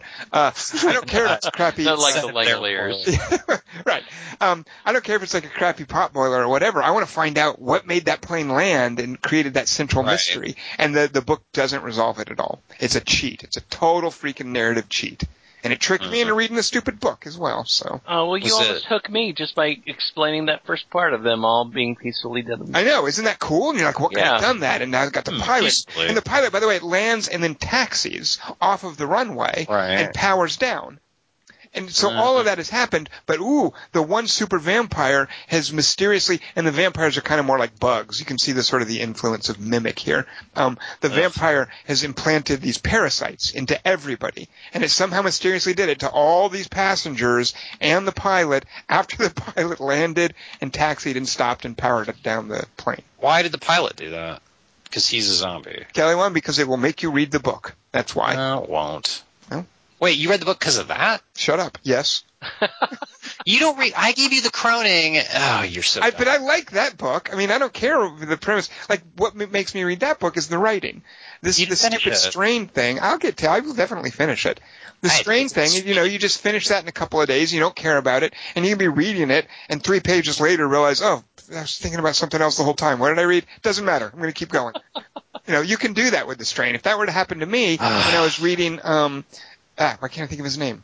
Who, who wrote the Cronin? Kelly, want to help me out? Barron. Laird Barron. Laird Barron. If I'm reading Laird Barron and I realize I've been spacing out for the last three pages, by golly, I'm going to back up and read those three pages over again. someday. Dude, ah, that book's too. All right. I'll get to it. I no, you you can't take sold. breaks from it. I know, I know. It's not that kind of book. I'll back up. I'm fine. Um, so at any rate, I've been wanting to go back and see Hellboy again, and the fact that Jaime brought it up. Um, Based on the strain and your dissatisfaction. no, based on the fact that I know Guillermo del Toro can can do better, You And- can go- and I, and I I'm remember curious if liking Hellboy that. is one of those. Yeah, I remember liking it as well. Yeah, Uh, that one. Selma Blair, Kelly Wand. I don't know. Really? Okay. She's I too really- smart. I really liked her in that, but and it, it's so weird to watch the Golden Army and go, "What happened to you?" It's it's very disconcerting watching the second Hellboy As- because of her. I, I just don't. It's like, what happened to her? She's the. Well, she's the. eh, I don't know. What do you want from her? No, I, I I I just wonder She's what the happened to the actress. It's it's this Oh, you mean in other watch, movies? You watch her and you and you look like, wow, you, you looks like you fell apart. What happened to you? Because I Is it- really liked her in in Hellboy. Talent wise, you mean? What'd you say? Oh, You mean physically or talent wise? Both. From the It- first Hellboy to the second Hellboy, Selma Blair deteriorates. It looks like it to me. I mean, it's it was just a weird experience for me, and I liked her so much. I thought she was so attractive and hot. But you wouldn't just hang that. I like. It seems like that'd be Del Toro too. Like he's I don't know. You Uh, know, I mean, d- We'll talk about different things Jack happen to Dick. different people over a few years' time, and it takes a long time to make a movie. All right, so Jaime's number three. Then let's move on. yeah. Now that we've had Selma Blair talk, um, uh, Did he here- go backwards or forwards? Was What? good, the good and the bad and the ugly is number three well, or he, is he number one? labels them as one, two, three, running Right. down. I, you know I what? Just read- as the as a three by three cop. Hold on, I got to pull this podcast over for a second, go ahead. listeners. When you send in your picks, which we want you to do, I'm going to have to ask you to pay attention to your numbering. We want to make sure your number one is your number one pick and not your number three pick. All right, thank you. Please proceed. Go We're gonna ahead. have Hey, to do that but they right always- now, if you don't mind. Right now, do that right now.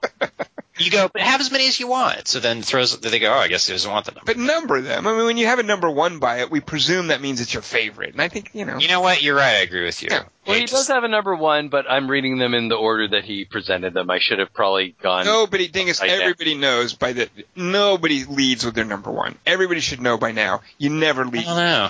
Every listener's different, and they like that's why maybe I All can. right, if you as a listener want to get arrested by the three by three cop, he will arrest you. I'm just saying. but maybe they want to do that. So you should use reverse psychology. Tell you what, my hand is going to my pepper spray right now. Don't make me mace you. Wait, those are two separate things. Well done. Well done. Where's my Desert Eagle? Kelly, my hand's going to my baton. Don't let me shoot you. I love that he threw it in the ravine. Oh yeah. What the hell was that shit? That was a terrible idea. All right, so what, what was Jaime's number three? Jaime's number three is uh, here's a quote: "Finding someone you think would be fun to kill is a bit like well, it's a bit like falling in love. You meet a lot of candidates and you like some of them, and they're nice, but they're not right. And that special one comes along, and your heart beats faster, and you know that's the one. Can I guess? Yeah, go ahead. Communion. Would that be Mr. Brooks? That is indeed Mr. Brooks. Wow. Oh, what? By far the darkest of my picks, the scene in front of the grave here is chilling. I'll spare the details so as not to spoil it for anyone who hasn't seen it. Just as someone who's really uh, just loving Kevin Costner the older he gets and different kind of stuff. I mean, I, I, w- I wasn't crazy about Mr. Brooks, and there's there's a lot of dang cook in it. I got to warn you. Uh, but I like some things about Mr. Mr. Brooks. Cuts. Oh, good. Would you suggest somebody watch it? Yeah, yeah. As as a, as you know what, if you're a Kevin Costner fan, absolutely. Yeah. Well, I, I was told as a Dan Cook detractor I should watch it. I, you know, the thing is, you can't see why somebody would be so annoyed. Like watching Mr. Brooks, I, unless you have Dane Cook baggage, like you can see watching Mr. Brooks, even if you have Dane Cook baggage, hey, this guy isn't that bad. If he's just settling What? down and not doing his routines, there's he's he's an okay actor. You know, he's he's fine. Mr. Brooks. What's your problem with Dane Cook, Kelly Warren? Uh, I've only seen three movies with him, but they were all really bad. One was one with where he's like s- second banana to Dennis Rodman. Well, okay, go oh on. God! They're- All right. they're agents. I forget what it's called. It's called like the shit gets real or something. And then uh, I saw Employee of the Month, and she's the male lead, and I Yeah. saw the one with him and Jessica Alba called Good Luck Chuck. And I hope he he's fucking awful, dude. What's wrong with you? Uh, Shalane Simmons is in Good Luck Chuck. I just want to point out. Mm. Uh, so I know I I I'm fine with him in, in Mr. Brooks, and if he's you know I think he's kind of supposed to be annoying in that movie, so maybe that that works. Uh, Like Matt uh, Tyler Perry and Alex Cross. uh, was he supposed to be annoying? I don't know. Yeah, I don't know either. Wasn't listening to myself. All right, so I love that. What, what did Jaime say about that dingus? Oh, yeah. I'm gonna cut you off. No, Maybe no, s- that's it. He just said uh, I'll spare the details so it's not so as not to spoil it. It's got two runners up. Then Yeah. Van Helsing, Coffin Maker ends up in an open grave, and then Beetlejuice. This is a great one. Uh, runners up. Uh, they meet him in a little miniature mock-up of a graveyard, which is actually really great. I didn't even think of that. That's a great one. You, you don't see many graveyards in, in Tim Burton movies. Uh, that's a good point. but it's it's so funny how like they they reach up through the like the fake grass and everything. I mean, that's a good one. So uh, he says, "Look forward to hearing everyone's picks. Love the show, Jaime El Guapo Cabrera." Thank you, Jaime. I like that. It's I like not that. Nelson. I like that Beetlejuice pick. Uh, next, we have Dan Winningham. Hello, friends. D. Win from the QT3 forums here. While there are plenty of good graveyard scenes from horror, I wanted to give you one from a comedy that cracks me up every time. Here's a quote. But why male models? Uh, Sounds like something from Zoolander. or This is- Jennifer's body. This is, of Oh, course, yeah, from yeah. Zoolander, and it is the scene where Ben Stiller and Christine Taylor's characters meet with David Duchovny in a cemetery, so that Duchovny's character, a former model, can reveal why male fashion models are programmed as assassins. Stiller asks Duchovny why they would use male models, and after a minute-long explanation full of flashbacks and such, there's a long pause, at which point Stiller asks again, why male models? Supposedly, this was an ad lib when Stiller forgot his line, but regardless of the truth of that, it gets me each time. Keep up the good work, friends. Do you win? You know, if Dan, if we can bring up a MacGruber reference, it's fair game for Dan to bring in Zoolander. So No, it's not. really, okay. I was just trying to be nice, Kelly. Wand. You should try that sometime. He too. He they're in a graveyard when he says Ugulagi too, or whatever. He's living the Ugulagi. There's a lot of graveyards in Zoolander. It's like a Tim Burton movie. Look at Kelly Wand selling Zoolander. Tom's favorite. it's uh, MacGruber wins graveyard scenes. I think. Uh, P.S. from DeWin. Uh, it was brought to my attention a few weeks ago that it was believed that Kelly had somehow purchased statements of admiration during his 3x3. I must state for this, the record that I am a non-paid spokesman. also, I like Dingus a lot as well, and only kid him about nice because, well, kid because we love. I never said nice in a movie. I want to make that clear. That's me. So there's the Enterprise. It's coming up from some clouds because you think it's crashed and you think, oh, they're all dead. But no, it comes up out of the clouds and Dingus, super loud in the theater, goes, nice. Did not happen. Amazing. And I was sitting there so annoyed at that movie already and I couldn't believe Dingus was liking it. I was doubly annoyed at the movie. I'm like, he's going nice at this? At that. What's going on with him? Well, because they They're tricking my friend. yeah it crashed on the Genesis project, so that's why it came out of the No, cloud. that was in. They they shot that into the sun. shot it. You guys don't remember Star Trek Slingshot. stuff very well, apparently. All right, next we have one of my favorite names, Ladnar Savad. Awesome. Uh, so many graveyards, so little time. Hope nobody tried to argue at the difference between cemeteries, graveyards, and things like mausoleums. Look, just because I'm a three by three cop Uh, doesn't mean that I'm bogged down by bureaucracy and procedural detail. The Okay? listeners have your number, is what I think. That's what I'm learning. tonight. I went with three essential and informative scenes in graveyards for me, and yes, they are all horror. I will other tackle the non-horror related ones to keep it simple. First up, a quote from what could be my number one but isn't. Do you ever wonder about the different ways of dying, you know, violently, and wonder like what would be the most horrible way to die? I try not to think about dying too much. This scene is 1985's Return of the Living Dead, blew my zombie-addled brain wide open with a naked punk rock. He spells it like Tom says it. Naked punk rock ballerina bo- boobs, and then proceeded to kick my ass straight into the partay. It's party time. And the, uh, those last words are all in caps, but I'm not going to yell. Kelly, Wand, Uh, what movie is winning this, by the way, so far?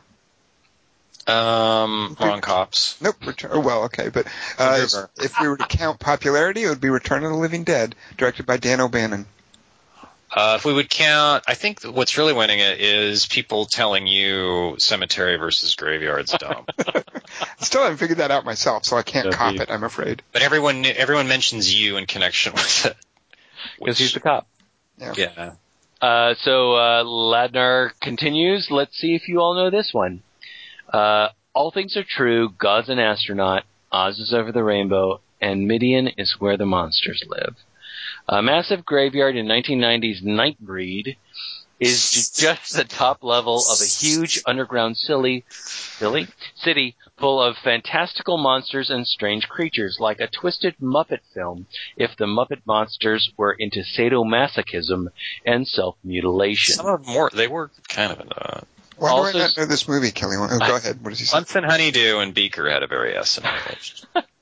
Uh, also stars David Cronenberg as a slasher slash serial killer that reminds me a bit now of the Scarecrow from Batman Begins.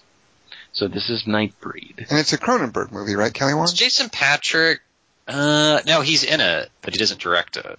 I He don't know plays a this. guy with buttons on his face. Oh, it's some Clive Barker thing. yeah, he directed it. Clive Barker was his directorial debut. But isn't Jason Patrick the main guy, or am I really baked? Craig Schiffer. Uh, Right. Nightbreed was directed by Clive Barker. yeah. Yep, yep. Mm, yep. Clive Yep. Barker's done a few movies, even recently. Really? He did a Bradley Cooper. He did a movie where Bradley Cooper is a, a photographer who goes on a subway and hunts down what's that big footballer guy who Midnight- plays the Juggernaut? Midnight Meat Train. Oh, you know what? You know uh, what? He didn't direct that. Someone else, a Japanese director, did that. Uh, he Bradley- wrote. He wrote that. That's based on a story he wrote.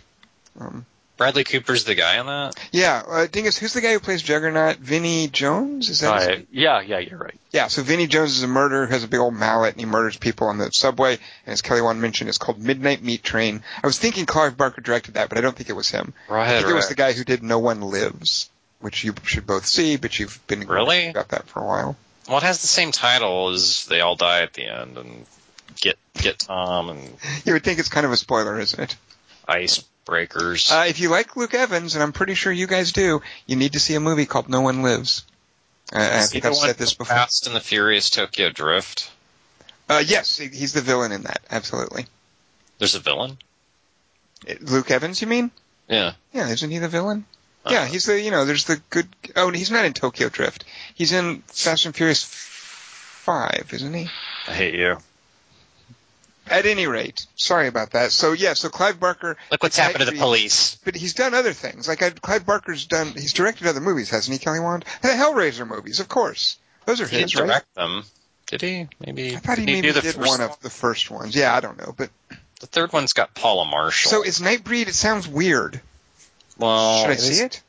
No, the book's good. It's based on a book called Cabal that I remember kind of liking that he Oh. wrote, Okay. sort of a novella. I actually interviewed Clive Barker once. What do you think? Oh, really? How was he? He see, I've met him a couple times. He was pretty cool. he seemed really cool. He's like, I, it was this, this weird thing. Like I didn't, I didn't know his books. He was, uh, he'd thrown his name into a game called Undying. Yeah, I love that game. Uh, yeah, I mean, it had some cool stuff. And so they, they had him at a press event and he obviously didn't do any work on the game. I mean, they, they used his name and, He wrote stuff for him, and then they they kind of like used their own stuff and kind of like Right. blew him off. Right. Same old but they shit. brought him out for these, uh, these press events. Um, and I, I didn't, you know, I didn't know who he was. I just knew he was a horror writer and I'd seen Hell, the Hellraiser movies and stuff. But, uh, being in the same room with him, he, yeah, he was this really cool, charismatic Mm-hmm. guy. He's the kind of guy you're in a room with and you're like, man, I want that guy to like me. yeah. He's yeah. yeah. And I I was really into his fiction before I'd met him, so I was really I went into Undying with a lot of pro baggage because Weave World's good. The Books of Blood, brah. You read those, Tom? Still, I'm still working on my Laird Baron, Kelly Wand. But But for, now it's like you like horror movies, but the books never did it for you. Yeah, I'm a movie guy, you know. I can't be Like bothered. Uh, Parker, Longhand. I But do also, you can have a horror movie going on in the background while you're doing something else. You can't very well have a book going on in the background. It's a book on tape. I guess it's not the same. You're right. Nope. But still, it's weird that Tom doesn't. Well, Ladner was selling me on Nightbreed. He's making me want to see it. So Just read the early Damnation game. See, Read Night- that. That one's good. Damnation Game. Yeah, that was his first novel. It's really fucking good. All right, we'll talk about that on the Quarter to Three Book Podcast. So Lednar's number one, and last but not least, in fact, my my number one, they're coming to get you, Barbara. Um, for those who don't know, shame, shame, this is the character Johnny Tawning his sister, open into a zombie in the 1969 classic Night of the Living Dead. Uh, watching this film as a child, these first scenes always scared the crap out of me. The 1990 remake totally blows the pacing and setup of the original scene. Something about the way the original was shot and paced creates uh, an intense sense of dread in me. And so uh, here's his first honorable mention. This is the only one I'll mention of of uh, of uh, of Ladnar's honorable mentions. Delamarte Delamore. Yep, that is its Italian name, I think. Yep, Exactly. Anna Falche. yep Cemetery Man. So the character's name is, I think the character's name is actually Delamore Delamorte, which Yeah. means of love of death. I- So, uh, but the I think in English you more commonly find the movie as Cemetery Man. Yeah, exactly.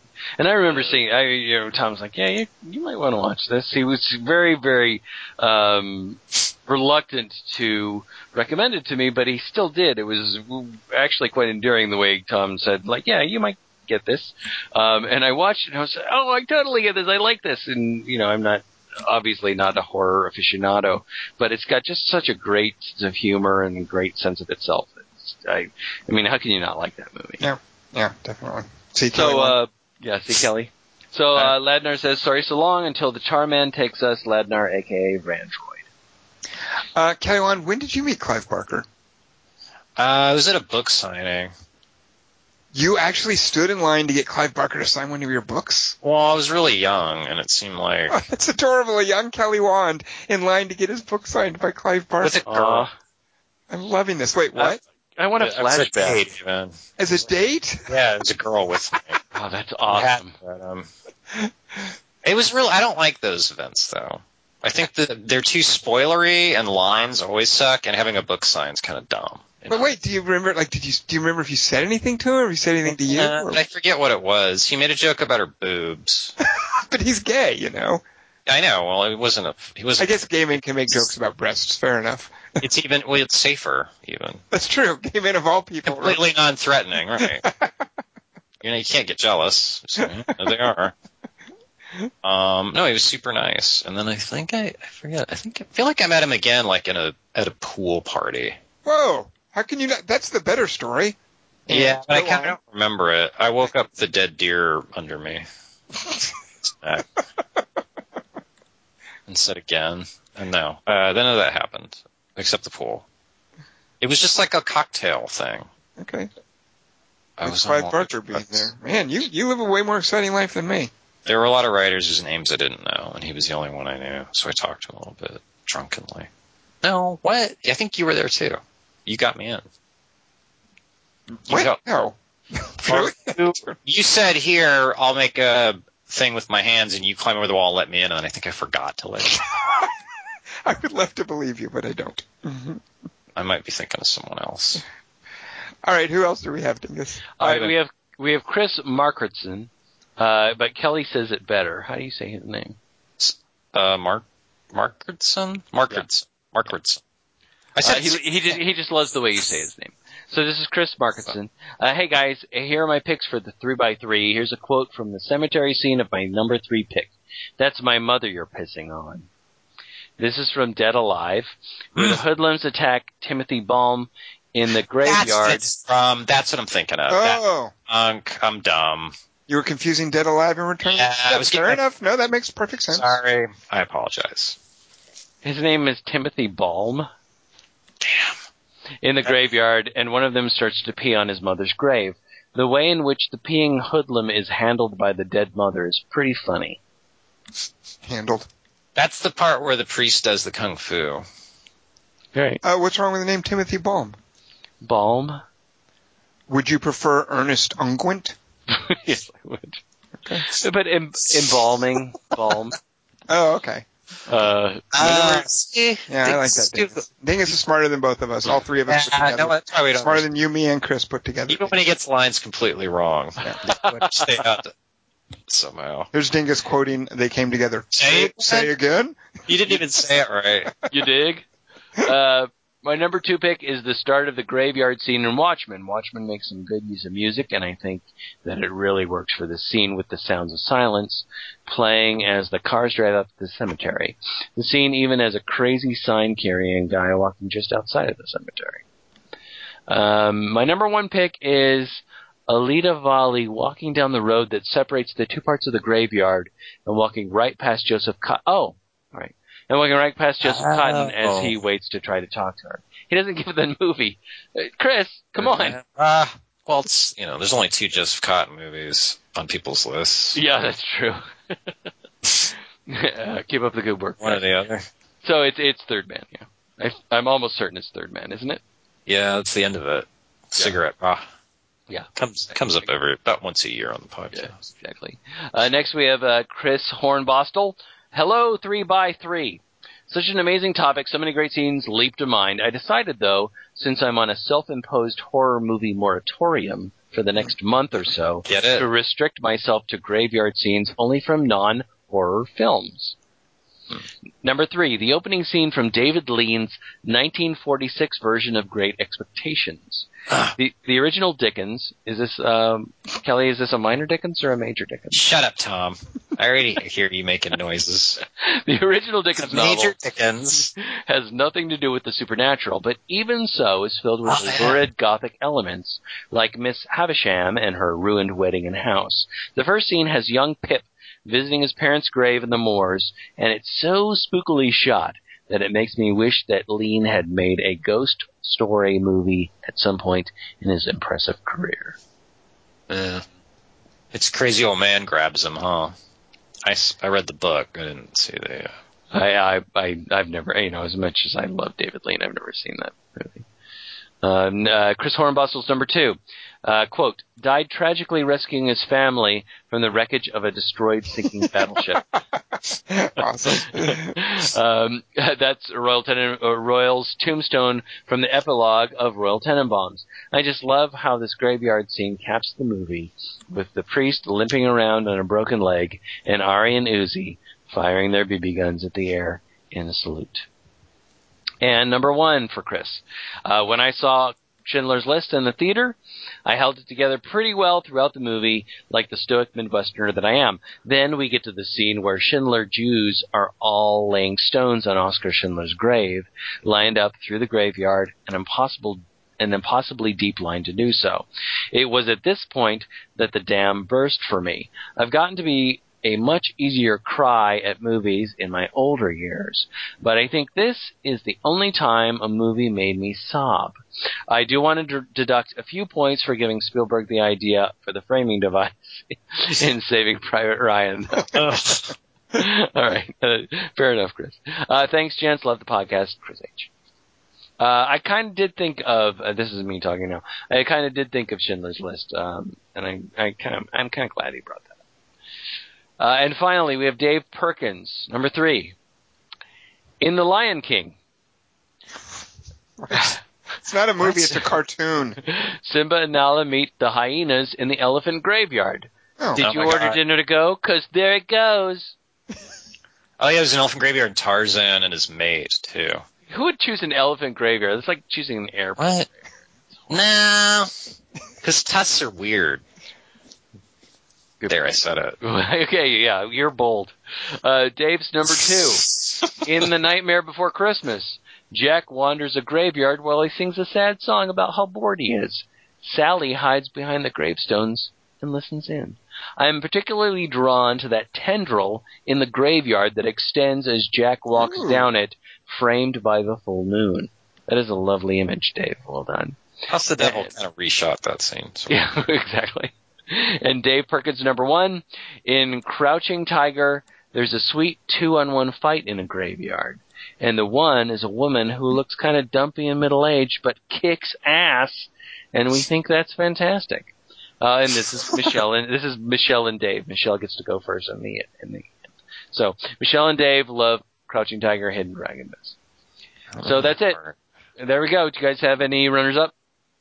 Uh, there's kind of a famous, isn't a famous part of Easy Rider when they drop acid in that famous New Orleans cemetery where, Oh, yeah. you know, they're all mausoleums. They can't be sunk in the ground because, you know, it floods there. But isn't that a famous? Yeah, they have Easy sex with Rider? Karen Black and what's her face. Oh, that's right. Yeah, they've got chicks with them. Yeah. Mm-hmm. It's a date. It's a double date at the graveyard. Um, I always, I never, I never liked this because I don't understand it. It was always a big huh kind of scene, and I think it was a cheap gimmick. But it certainly, I think a lot of us remember the thing at the end of Carrie when she's at her mother's grave. Oh, I kind of like it because it scared me the first But it's cheap. I mean, anything will scare. I mean, it, has doesn't- nothing to do with telekinesis either. right. It doesn't exist. I mean, it, it's it's just a fake out. But it's It's It's a a really good one. famously scary scene. So, yeah. I think it, I would I forgive it as it's it's really well executed. Well- and also Dress to Kill is a good one. too. it's also really extraneous, but similar, but not. I don't know. All right. Ah, come on, Carrie's hands could happen. My Uh, favorite one is is when they all meet at Nick Fury's grave at the end of Captain Oh, America: God. Winter Soldier. Ah, yes. Everyone remembers where they were. that scene was shot. uh, I re- I had Drag Me to Hell a little bit. Oh, well, no, I do like that scene. I like that scene. Yeah. yeah I- it's I- I- also misdirection because you think it's the epic end of the movie, but it winds right. up That's true. Right. being right. something else. Well, and who is that actress? Lorna Raver? Oh, No, no. uh, Sloman. you thought I was asking about the old lady? I don't know. Just assume usually your proclivities. Yeah. Uh, some- no, I, I just love there's- watching her sort of thrashing around. I mean, there's, you know, she's a, she's a beautiful girl. That's Um, what's weird about it. is what's she's weird about it? really Pretty. Well, she's really pretty, but she's like getting Bruce Campbell punished. For Right, that. exactly, exactly. She's getting stuff puked on her, and that a fucking headstone falls on her in that scene with a clang, like on her head. yeah, and she's like rolling around in the mud and stuff, and the Which that is that, that's that, like that's Bruce Campbell's superpower, but I didn't know it was like a Sam Raimi every char- every main character of Sam Raimi is is a destructible skull, but can still get pulled into railroad tracks. Oh, But one of the- also, One of Oh, the go great on. moments in Life After Beth is when uh, th- there's a car driving through a cemetery, and the, it's just r- driving over and through gravestones, and it's so obvious that they're made of styrofoam. They're just like snapping in half. And ah, that's okay. Cheap's funny to me. I always kind of like. cheap's funny to me. I love that. Yeah, it is. Cheap's always funnier. Um, but also Army of Darkness, the graveyard scene where he does like the thing with the three books. It's not really good, but I remember it as I remember it was a very iconic moment because I realized like this will never like this is what Evil Dead will be for the rest of my life. If this, like, it's the shark jump moment. right. This is what you get from now on. Right, so you're gonna be cartoon chin, like Kelly, Wand, speaking of shark jump moments, what is next week's three by three?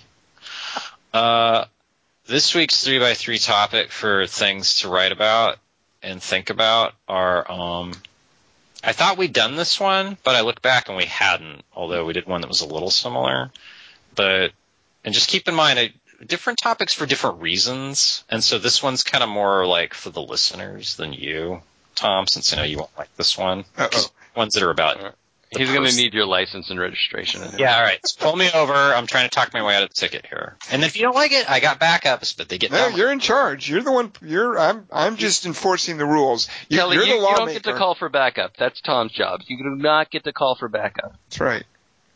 Kelly Wan, in this particular uh, tripartite system on this podcast, I'm the executive branch. You're the legislative branch. Okay. Which one's that? I'm the bureaucrats. You're the ones who make the laws. I enforce them. Actually, is that even what that means?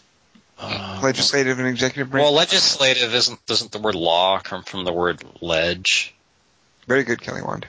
Shut up, Wand. I'm just glad that I'm here for life. I guess that's right. You're judicial. That's right. You're yeah, appointed, not elected. So Appointed. Kelly Wand, then, as the executive branch, I now charge you to announce next week's three by three.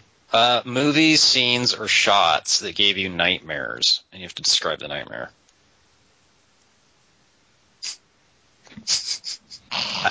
I can't think of any offhand for myself, so maybe we should do another one. Um, that sounds too hard, huh? Thing is, as a judicial branch, what do you feel about this three by three? Should I'm, I gonna have just to kick, I'm, I'm kicking this back to the Ninth Circuit. There's no way. Wait a minute. So Kelly Wand, you want this three by three is about nightmares that we have had and About- not the movies. Oh yeah, the movies. Both. You have to describe the movie and the nightmare and like the differences. I don't know. It sounds lame. You know what? Fuck that. All right. Wait a minute. Are we, so is this one? Are, I'll, are you? I'll tell you what. Here's The a new. nightmares involve sex. That's what I want to ask. Since I know it's kind of iffy, if you guys both shit can it, I'll do another one. Nope. You guys- You're in charge. No, we don't. We don't have the right to shit can it. That's You're right. Oh, I'm giving you the right. I'm I'm forfeiting my right to not be shit canned unilaterally. Like Matter of right, it's in the Constitution of the Quarter Three Movie Podcast that when it's your turn to announce the three by three, But you're you- the only one who can choose it. I'm, that's- I'm on that's balance shoulder. of power. Hello. Okay, but Dingus is in the cop car with you. We're Yeah, shining but I'm our on a lights. ride along. I'm like, I think I'm the stenographer. Knock knock. Come in. oh hell no! Thank you, Dingus. No, no, no. Wait, he's the Morgan? All right, Oh. so you want us to tell? One of the movies. Spoil. we can do for three by three movies that scared us and that we had nightmares from, but I'm I'm not the kind of guy who remembers I, I've probably remembered like three dreams in my life. I mean, remembered long term. and they weren't movie related. But you're a horror fanatic, so Yeah, but I don't. I wish I'd. It would be so awesome if I would dream a new horror movie every night. That would be great. But I don't. I don't. Do you remember stuff like that? Who remembers Sure. that? Horror movies are what you watch so that you don't have nightmares. Yeah, all right. You know what? Fuck it. Can we do No, something no, else? you, you've you've introduced it. We can play. No, I don't with it. think it. I think it's dumb now. Well, if we didn't do that, what would we do? Okay, ready? I tell you, you can pick which one of these you want to do. This isn't a dim sum, Kelly. Wand. Um, three best uses of cheese. Done I'm that. pretty sure we've done that. Yeah, Oh, okay. distinctly remember. Three- Seriously, Okay, how ready? could you do something that specific? Mushroom. Your, your favorite bread. okay, three best movies set in a single day. So it has to be like a one day movie.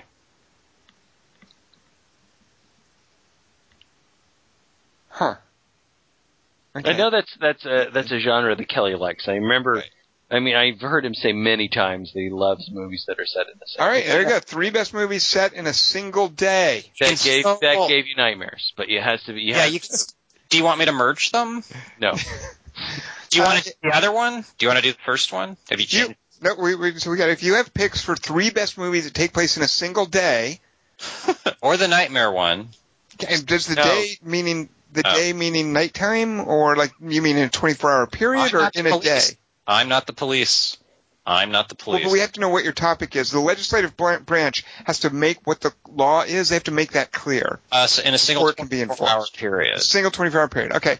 This movie must take place in a single 24-hour period. Send your picks for those to 3x3 at quarter to three dot com. That's the number 3, the letter X, the number 3. Do the little at sign, which in case you're in that shift too. Uh, and then you spell out quarter to three dot com. Uh, we'd love to read your picks on the air. Uh, next week we are going to see, we're going to continue to not see Expendables 3. Mm. For a Number second week in a four. row. Yeah, number four movie in America. Uh, we're instead going to see a limited release uh, directed by a fellow named Anton Corbin, who did a movie with George Clooney called The American. Uh, his latest movie is called A Most Wanted Man, and I think right now the the most relevant press about it is that it's one of Philip Seymour Hoffman's last movies. Uh, it's based on a John le Carre novel, so it's got that going for it. So see that Mm. and join us for the podcast on it next week, and we will talk about our favorite movies that take place within a 24 hour period. So I am Tom Chick for this podcast. I have been joined by uh, Christian Mukowski, It's Christian Morosky. and uh, we had Kelly Wand. Star Trek into niceness.